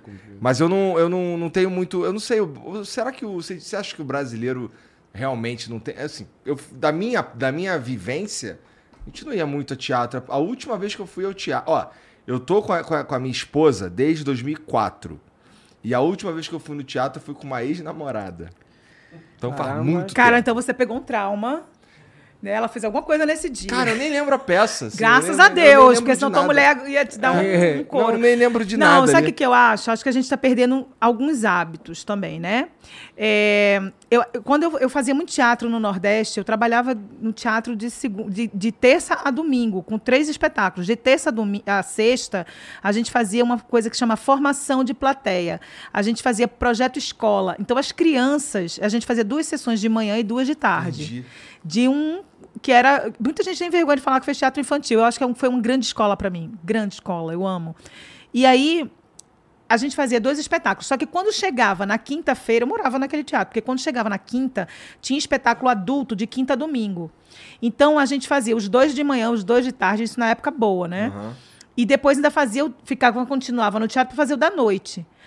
Quando chegava sábado e domingo, você já fez o da noite, mas você fazia um outro que não tinha nada a ver com o texto da formação de plateia para escolas, um texto que era só para o público, sem ser de escolas, sábado e domingo. Então, assim, a gente trabalhava muito. Eu acho que tudo é um exercício. Eu acho que a gente está perdendo essa coisa de trazer o teatro infantil para poder fazer essa plateia se habituar, se acostumar. É igual a ler. É uma questão de você fazer, gerar interesse, de você saber para quem você está falando. Porque também, assim, você, alguma coisa tem que te interessar para você sair de casa para ver. Não adianta. Você não vai ler um livro que você não se interessou, que não tem, às vezes, uma letra, uma capa bonita te chama atenção. Aí você sabe o conteúdo, mais ou menos, você fica afim de ler. Aí você vai começando, a escrita é boa, a letra é graúda. No meu caso, a letra graúda ajuda muito ultimamente. E aí você vai vendo e te interessa. Aí você faz assim, vamos ler pelo menos 5 páginas por dia para eu terminar. Tem hora que você passa disso e consegue. Porque você também só fala melhor se você ler também. É. A leitura te ajuda a falar melhor. E a escrever, né? Também. E a escrever também. E aí eu acho que o teatro tem muito disso. O que te interessa, né? Ver uma grande produção é muito gostoso, mas eu acho que é uma... E tudo bem. Tem outras coisas que você pode acessar a arte. Tem outras coisas que podem te interessar. Acho que tem stand-up que te deixa feliz, né? A arte é isso. É um alento para as pessoas, é o passatempo também, porque eu acho que ela é muito mais do que isso. Mas eu acho que também a educação anda de mãos dadas com a arte, porque eu acho que você fica impossibilitado de entender o enunciado de determinadas coisas se você não souber, se você não tiver educação. O básico é ter educação, ter dignidade, né, ter educação para você conseguir acessar aquilo ali. Você recebe o panfleto e você quer ler sobre a coisa, você tem que decantar aquilo para você ter um estofo para você receber, né, determinadas circunstâncias artísticas. Nossa, então eu acho bonito demais agora. Mas é uma verdade, eu acredito tanto na arte. Eu sinto que ela realmente vive, não somente faz o trabalho, mas sente, vive o trabalho que ela faz, sabe? Faz com amor. Uhum. Vive isso é bom. Fofinho, obrigada. Sou malvado, o que é isso? Sou malvadão. Mas é porque é uma responsabilidade também isso, sabe? Tem uma responsabilidade grande envolvida nisso, porque você fica sabendo que tem gente escutando o que você está falando, Sim. Tem gente que está ouvindo, está te vendo, vai no seu feed para olhar e você acaba sem querer tendo uma responsabilidade no que você fala, porque você sabe que você pode estar tocando em feridas, e você também, assim, tem que ser real. Tem coisas que eu acreditava e que, de repente, eu estou vendo de outro jeito, observando de outra forma, porque a vida está aí, a vida está fluindo. Todos os dias você recebe milhares de informações. Tudo é lícito, mas nem tudo te convém, né? Tem coisas que são legais. Eu não vou usar saia balonê, não adianta. Saia balonê em mim, eu não me sinto bem. Não orna. Não dá match, não dá. Mas pode. Eu uso o que eu quiser também, né? Também tem essa coisa. Eu também posso usar o que eu quiser, mas eu tenho uma coisa de saber o que me cai bem. Eu sou uma mulher que eu jamais iria para uma festa com um sapato incrível se ele me incomodasse. Eu tenho que ter um mínimo de conforto para estar rindo para você. Que se eu tivesse com um sapato ruim, eu ia estar assim, ó. Mas é a maturidade que traz isso, né, Fabi? Ou para você sempre foi uma verdade? Eu acho que é um exercício. É importante para falar para a mulherada que está ouvindo, inclusive, que não se force, não se compare. A comparação, ela é muito, muito nociva. Mas é muito difícil hoje na era das redes sociais também, né? Mas por isso você tem que seguir perfis que não fiquem te empurrando para essa competitividade. Porque a gente vê mulher xingando mulher, a gente vê o body shaming, que é a pessoa tá apontando. Uma coisa é você estar em casa... E assim, nem em casa, porque minha mãe diz que costume de casa vai à praça. Então, se você exercita isso na sua casa com a sua filha, isso vai ser uma constante, né? Vai sair da sua casa e vai para a rua. E você quer deixar um ser humano melhor no mundo.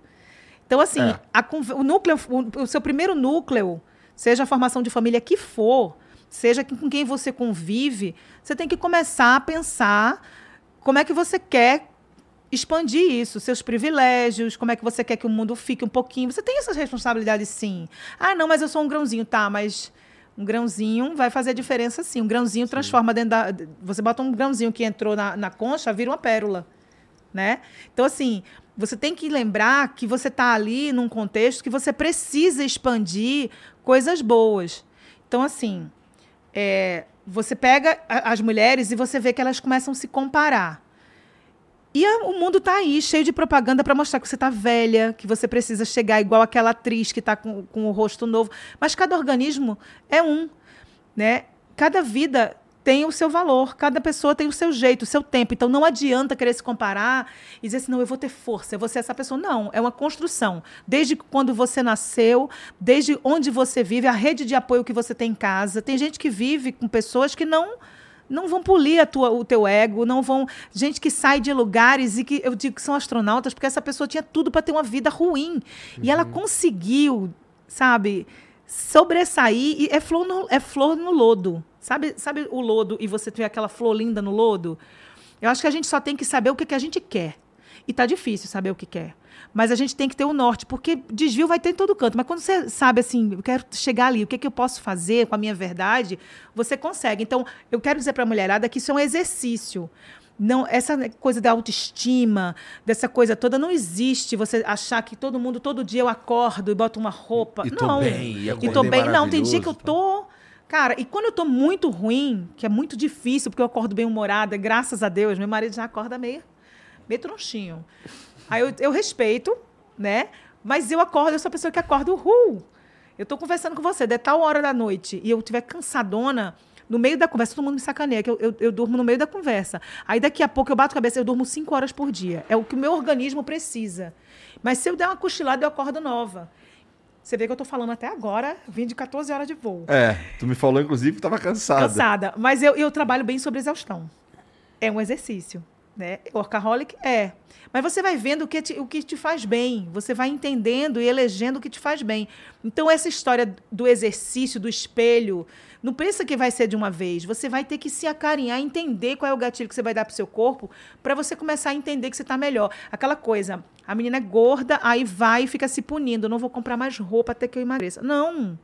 Isso é uma punição com você. O mundo já pune tanto a gente. Não. Vai buscar outras formas. E eu quero deixar claro aqui para as pessoas. A gente está vivendo, as pessoas não respeitam a questão das doenças mentais. As pessoas não sabem lidar com isso. E a gente está vivendo um momento onde todo mundo ficou adoecido mentalmente depois de uma pandemia. A gente é sobrevivente de uma guerra. Então, a gente tem que entender que existem profissionais que podem nos atender, porque a gente fica... Eu, por exemplo, eu tinha muito preconceito com qualquer coisa assim. Eu sou a pessoa do chá. Eu não gosto do remédio, sabe? Mas eu acho que a ciência está aí. Então, a maturidade vai trazendo para você esse entendimento que quando você não consegue, você tem que buscar com outras pessoas que estão aptas para isso. Você, quando vai fazer um projeto para sua casa, você vai ter que pegar um engenheiro, um arquiteto. Uhum. Você não vai pegar um curioso e vai ficar, não, porque vai sair mais caro. E porque você precisa desse apoio dessa pessoa. Então, assim mesmo, eu quero dizer isso, porque eu recebo muitos directs de mulheres que não sabem como agir, que se sentem maltratadas e que acreditam que eu sou uma heroína. E eu não sou.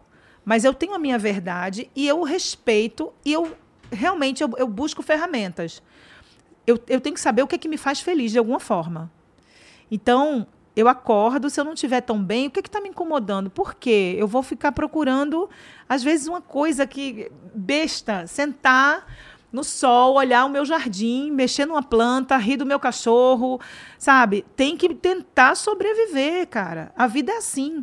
Independentemente de ter tido pandemia ou não, a gente sabe que tem uma cadeia onde as mulheres participam e que, infelizmente, muitas são donas das suas casas, são mulheres que são arrimos de família, são mulheres que estão ali lutando para criar uma família inteira e que nem todos os dias a vida delas é boa, não.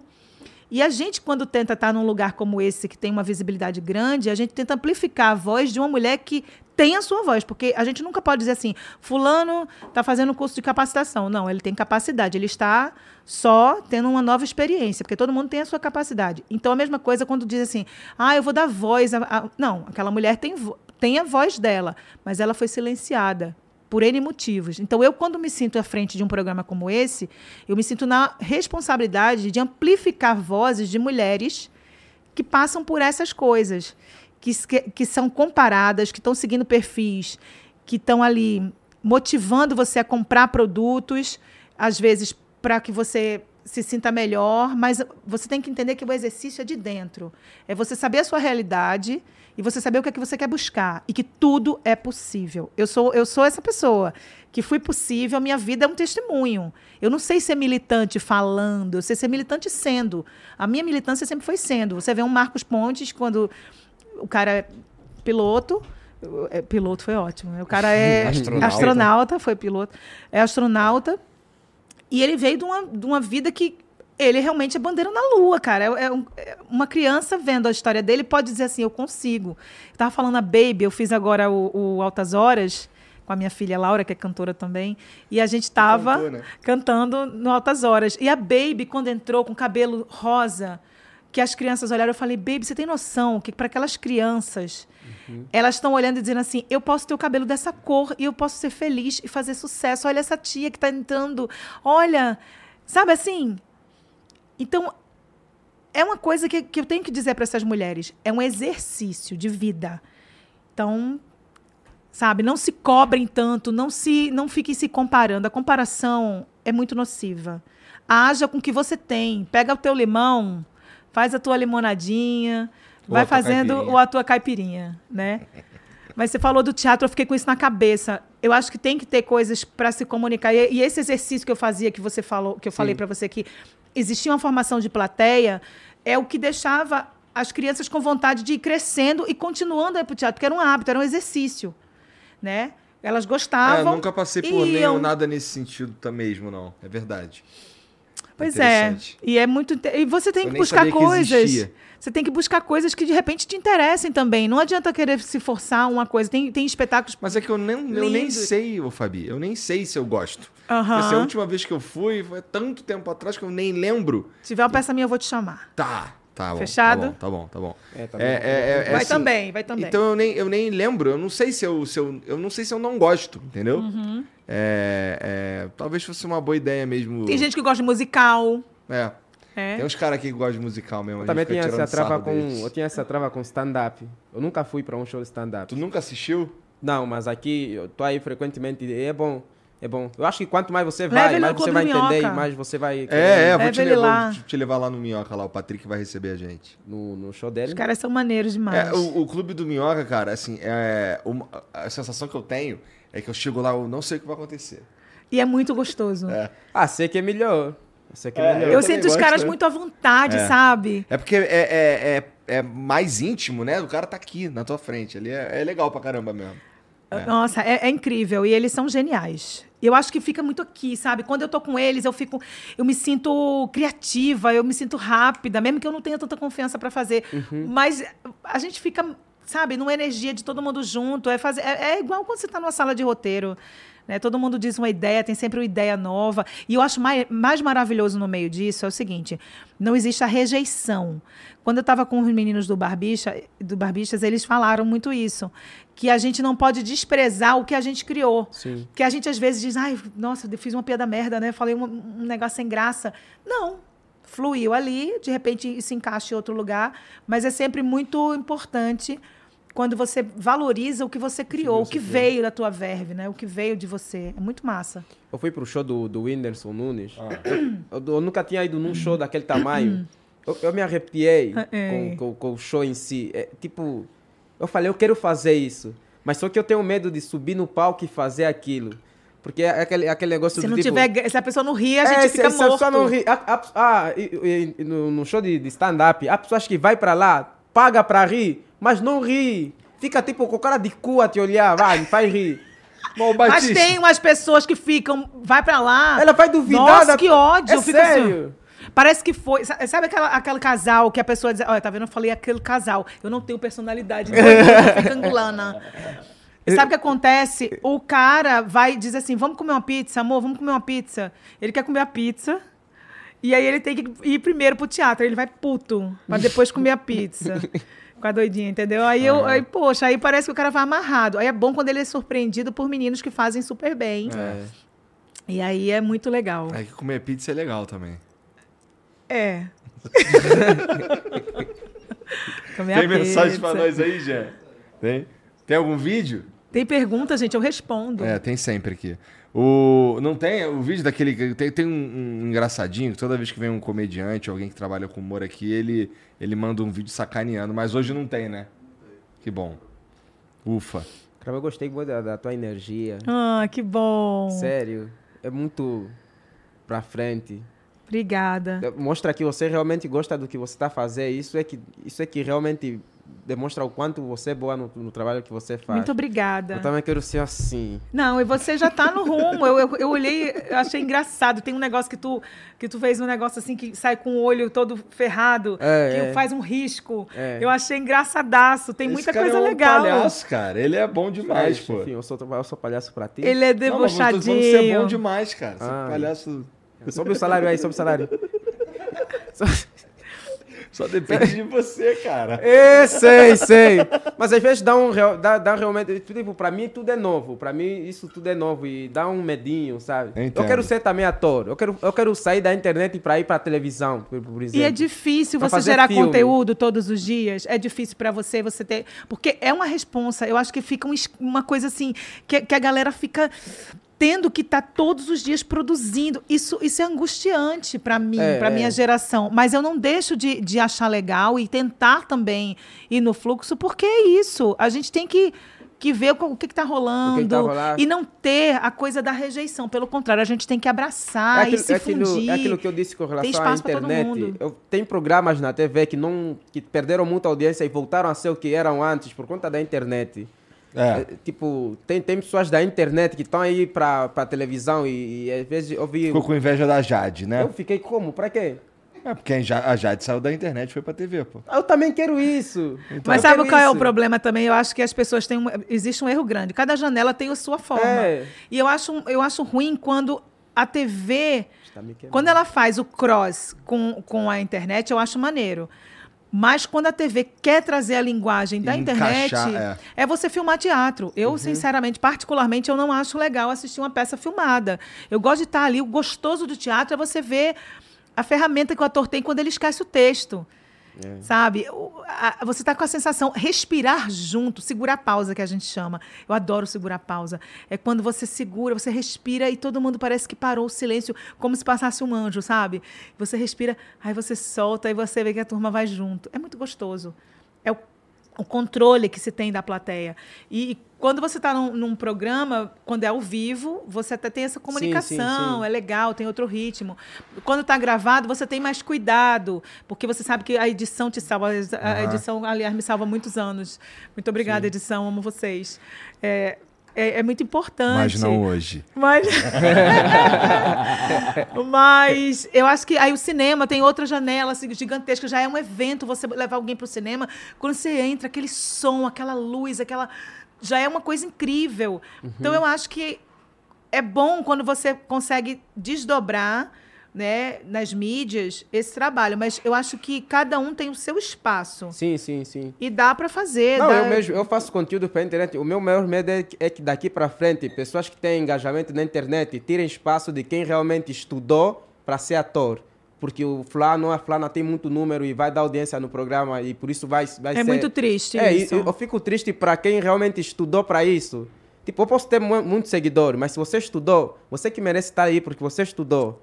Tudo bem ter o engajamento da internet. A internet é meu campo e teu campo é aquele que você estudou, televisão, tipo, por exemplo. Eu fico muito triste de saber que daqui para frente vai talvez ser assim. O Flá não tem muito seguidor, você é ator.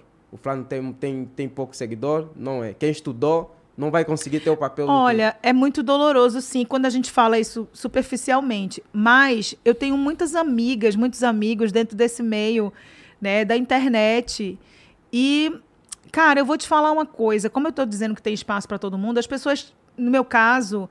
Eu não deixo de fazer nada, assim. A publicidade, para mim, é muito ativa. Eu, graças a Deus, eu sou tida, modéstia à parte, como uma pessoa que tem uma credibilidade que isso não vai me abalar. Pelo contrário, as agências, quando chegam, por exemplo, para mim, elas trazem um briefing e eu olho, assim, alguma coisa eu tento ajustar para que fique bem para mim, para que eu não me sinta... Dona Fafá fazendo isso. E eu faço legal para... Dá um soquinho na cabeça, voltinha. É meio bizarrinho. As minhas filhas adoram e eu morro de rir. Nas primeiras vezes foi difícil para mim, que eu me sentia, tipo... fazendo ridiculinha, sabe? É. Mas aí depois eu falei, gente, eu não posso desprezar... esses convites, eu não posso deixar de fazer, eu tenho que ser barro. E a arte ser oleiro, sabe? Eu tenho que deixar. Isso! Na moral, hoje ela tá on fire já, na moral. Levou, eu falei. Gente, Mas é, eu não posso deixar... Eu tenho que me moldar para poder continuar trabalhando, porque eu acho que o ofício do ator, o mais difícil é isso, é você continuar vivendo da sua arte, sabendo para quem você quer falar, ou mesmo não sabendo, porque eu acho que estamos vivendo em tempos que a gente sabe, muita gente se esconde atrás de perfis, sim, mas... As pessoas estão ali, então você tem que ganhar a atenção dessas pessoas. Eu não me dispus a entrar nesse fight, sabe? Eu acho que quem vai... É a mesma coisa que você... quando alguém vai no seu feed, vai te xingar, é como se a pessoa estivesse na porta da tua casa tacando coisa. Então, não vai na porta da minha casa, cara. Não quer ver meu conteúdo, não vai. Agora, se você for, você vai ter um conteúdo verdadeiro. Eu vou estar lá, vou te chamar... Vou falar, senta aí, vamos bater um papo. Eu sou essa pessoa. Agora, se você quer ver outras coisas... E para mim, o mais difícil fazer conteúdo, para mim, é porque toda pessoa que vai trabalhar com a minha internet, por eu ser uma pessoa versátil, que eu escrevo, eu atuo, eu produzo, então eu falo de moda, eu tenho várias vertentes. É difícil, porque as pessoas gostam de nichar muito, colocar a gente... um rótulo. E eu sou uma pessoa múltipla. Eu trabalhei a minha franquia, Fabiana Karla, para ser múltipla. Que a Fabiana normal, jogada, eu, por mim, eu estava viajando de novo, ainda estava em Doha.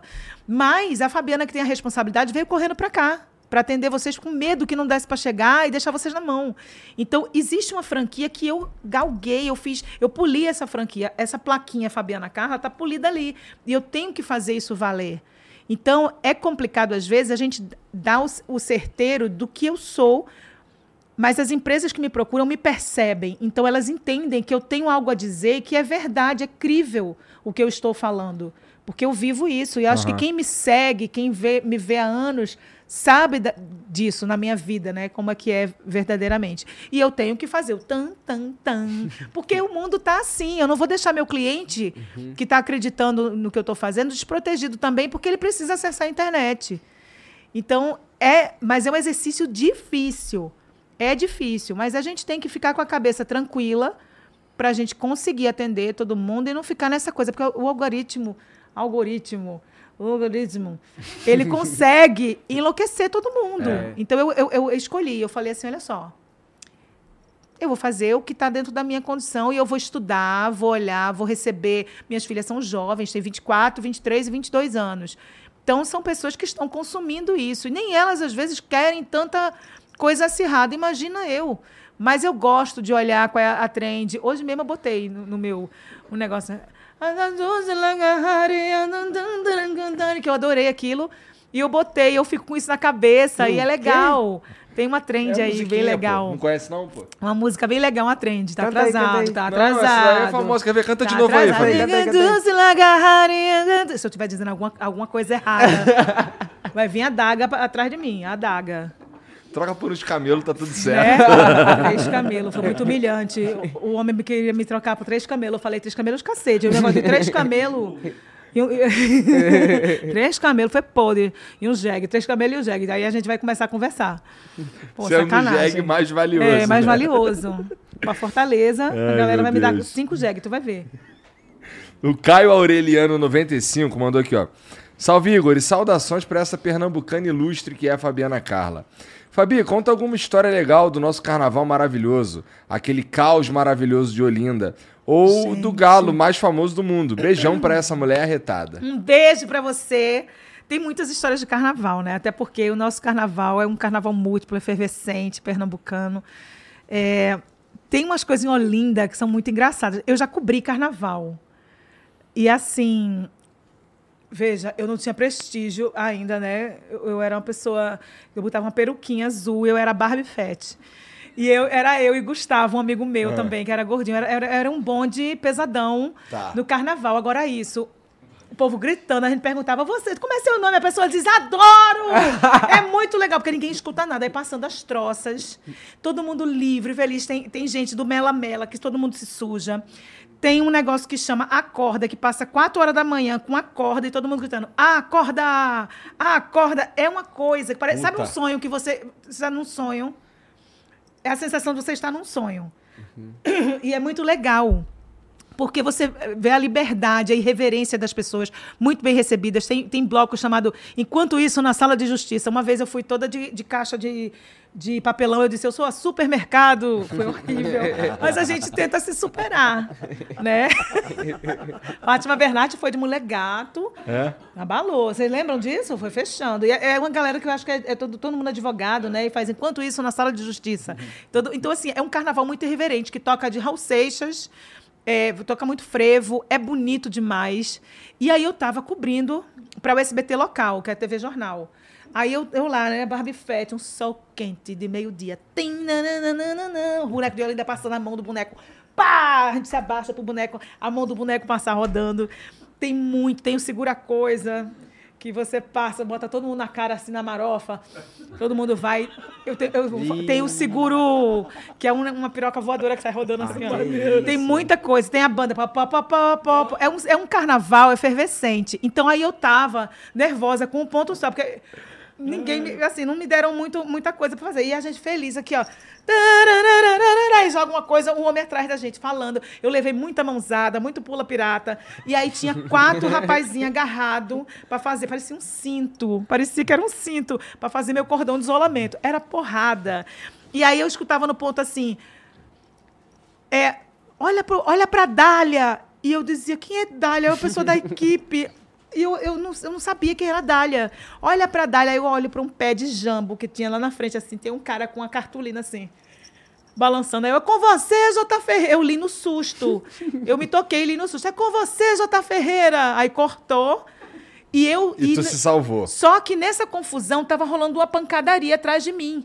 E eu falava dando coice pra trás, porque eu não conseguia me ouvir. E eu tenho uma coisa assim, o TDAH já, porque quando eu não consigo me ouvir, eu não me compreendo. E eu tava meio sanduíche-iche. Uhum. Eu não conseguia me ouvir.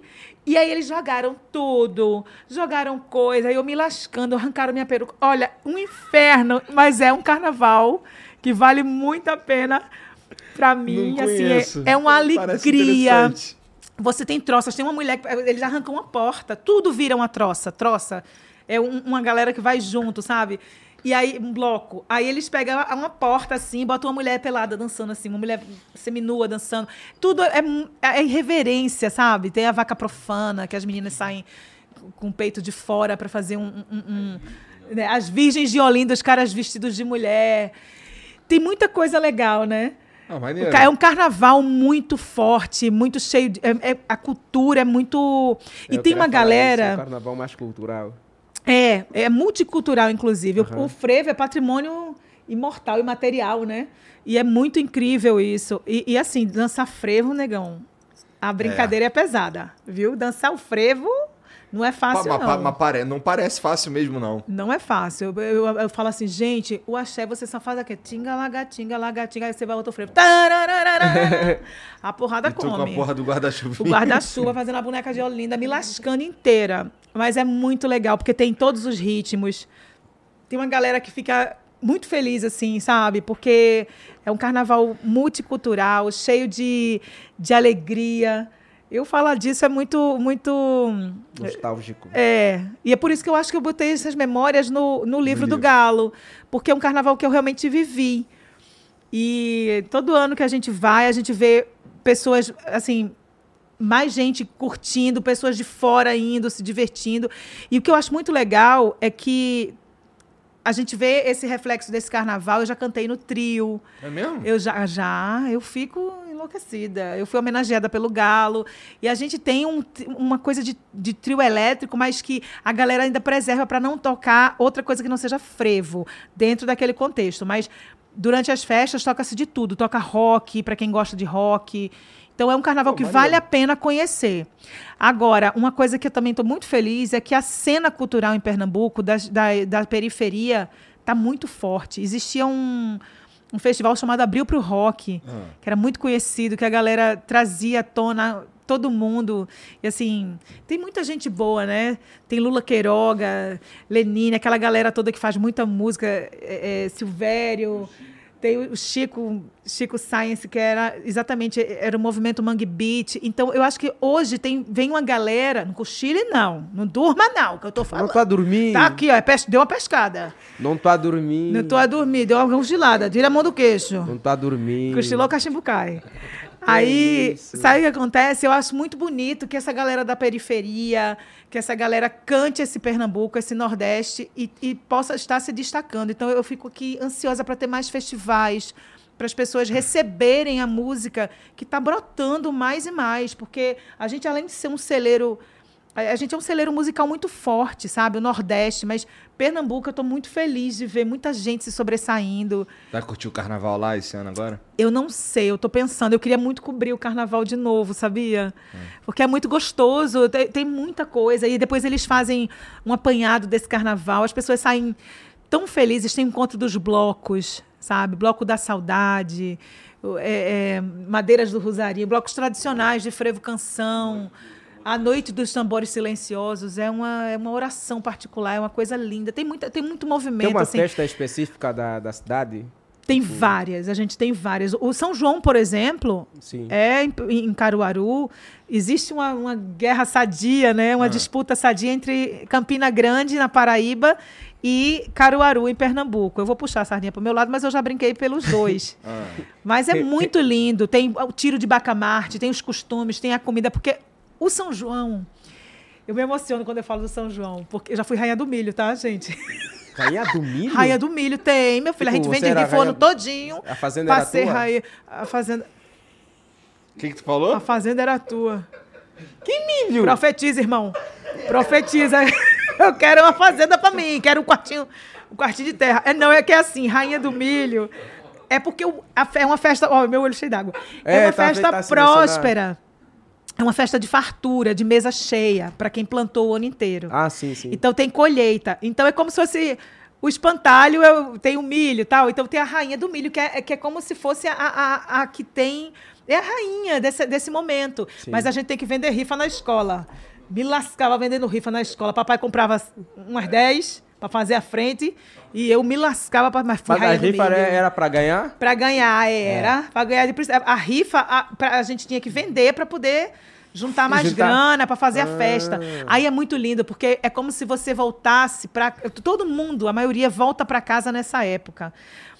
Para poder estar a mesa farta de comida, de canjica, de pamonha, de manguzá, de fazer todo mundo bandeirinha na rua, de se vestir de matuto. É uma festa de celebrar a fartura, sabe? O milho é um ouro pro nordestino, o cuscuz pro nordestino é ouro. Cuscuz. Eu ainda nunca provei cuscuz. Mas prove direitinho, porque quem prova cuscuz amarelo, prova ele seco, eu mesmo não gosto. Tem que ser com água? Eu faço, você tem que fazer ele com água e botar ele pra ele fica feito um bolinho. Só que é gostoso que eu faço sempre que eu vou apresentar, por exemplo, meu marido. Para eu apresentar o cuscuz, eu disse, primeiro tem que comer cuscuz. Se não gostar de cuscuz, não vai casar comigo. O negócio é esse, não vai comer cuscuz? Aí eu fui e fiz com camadas de queijo coalho, porque ele faz, você puxa assim, fica aquele chicletinho quando você corta, aí você passa a manteiga, a bicha desce sambando, e você toma com café com leite para descer, para desentalar. Mas é muito gostoso. Parece aí você tem que comer, isso. Você tem que comer sempre assim, você pegar o cuscuz, você tem que comer com acompanhamento. Ou você come com ovo mexido, com manteiga, com qualquer mistura assim que você gostar. E é o ouro do Nordeste mesmo, né? É o que dá sustância para todo mundo trabalhar, sair. Parece gostoso mesmo sair tomar no café da manhã. Eu como com leite e sal também. Cada um come do jeito que gosta. É gostoso também. É tipo sucrilhos do Nordeste. Leite e sal. É uma delícia. Você já provou cuscuz? Não, esse daí não. O cuscuz que o que a gente chamava de cuscuz lá no Rio era um troço branco. É porque tem um cuscuz branco, né? E que botava tapioca. Feito uma tapioca. Cima, eu não gosto com coco. O sarro do coco eu não gosto. Não gosto. Eu gosto do cuscuz normal. A galera come doce, né? Mas é isso, eles mas vão modificando, é diferente. Não é diferente. A mesma coisa do que você está falando mesmo, não. O meu amarelo. É como canjica e... Olha, canjica e munguzá. Canjica para vocês... Eu acho que aqui também em São Paulo, né? Canjica para vocês é aquele munguzá, que tem um caroço grande, né? Pra gente aquilo é munguzá. Doce. É um doce. Pra gente, pra mim, é munguzá. E o creme de milho pra gente que é canjica. É É diferente. É igual assim, bolacha pra você. Bolacha e biscoito. Qual é o doce? É tudo biscoito. Não. Pra você, como é que é? Bolacha e biscoito? Bolacha. Bolacha é o quê? Doce ou salgado? Os dois. Ou seja, pra mim é tudo biscoito, pra ele é tudo bolacha. É, tipo isso. Lá pra gente, em Pernambuco, assim, pra mim, biscoito é doce e bolacha é salgado. Aí eu tenho um ódio quando pega aqueles... e Cheetos? Das... Cheetos é o quê? Pois é, mas é biscoito. Não é. Aquilo é salgadinho. É. Ah! Tá. Salgadinho. Não, agora deixa eu contar uma coisa. É que você perguntou como é que a gente fala lá. Tem uma coisa engraçada que...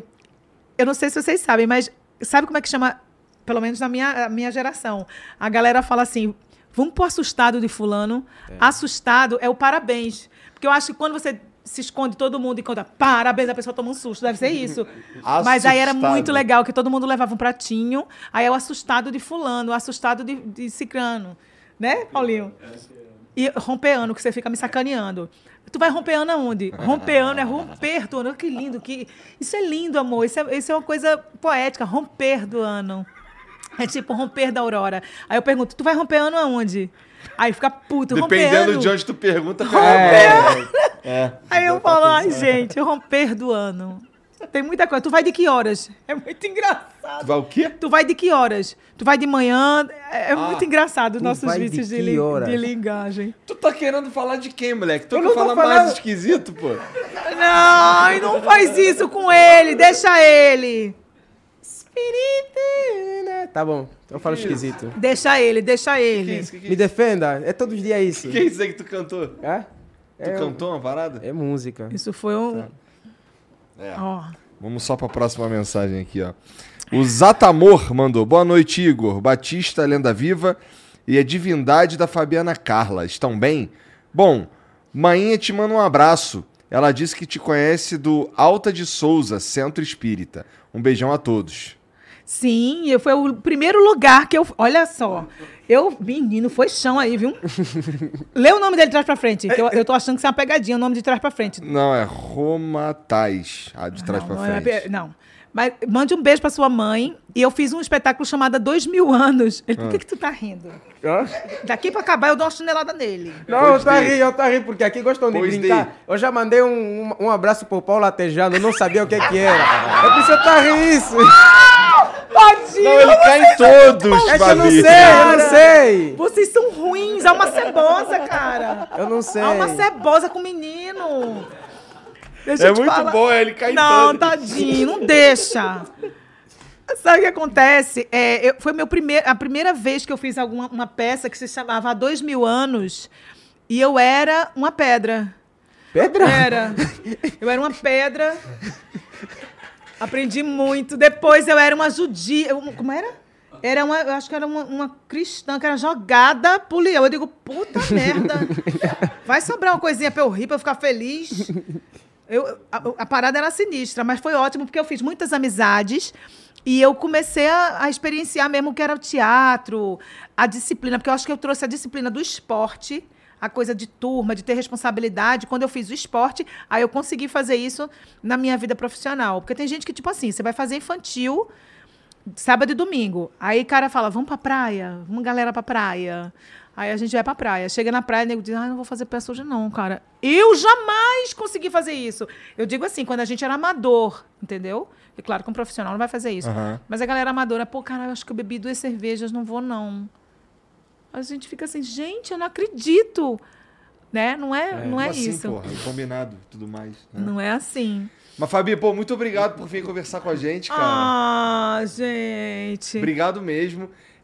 Como é que as pessoas podem te seguir nas redes sociais aí, pra quem tá só ouvindo a gente? Fabiana Karla com K. Fabiana Karla com K, é muito sugestivo, né? Fabi com K, me aguarde. Fabiana Karla com K, Fabiana Karla Real. Fabiana Karla Real. Tá. Aí chega lá, me diz um oi, fala se ouviu aqui esse dia muito gostoso, essa noite legal que a gente acabou tão rápido. Não, mentira, foi palestrinha. Falei, 10:15. Caneco d'água, filha. Vou tomar um golinho d'água, minha filha. Bichinha, a língua chega, tá fofa. Obrigado mesmo, Fabi, por vir aí. Cara, eu gostei disso, sabia? Vocês despertaram em mim uma coisa. Olha aí, gente.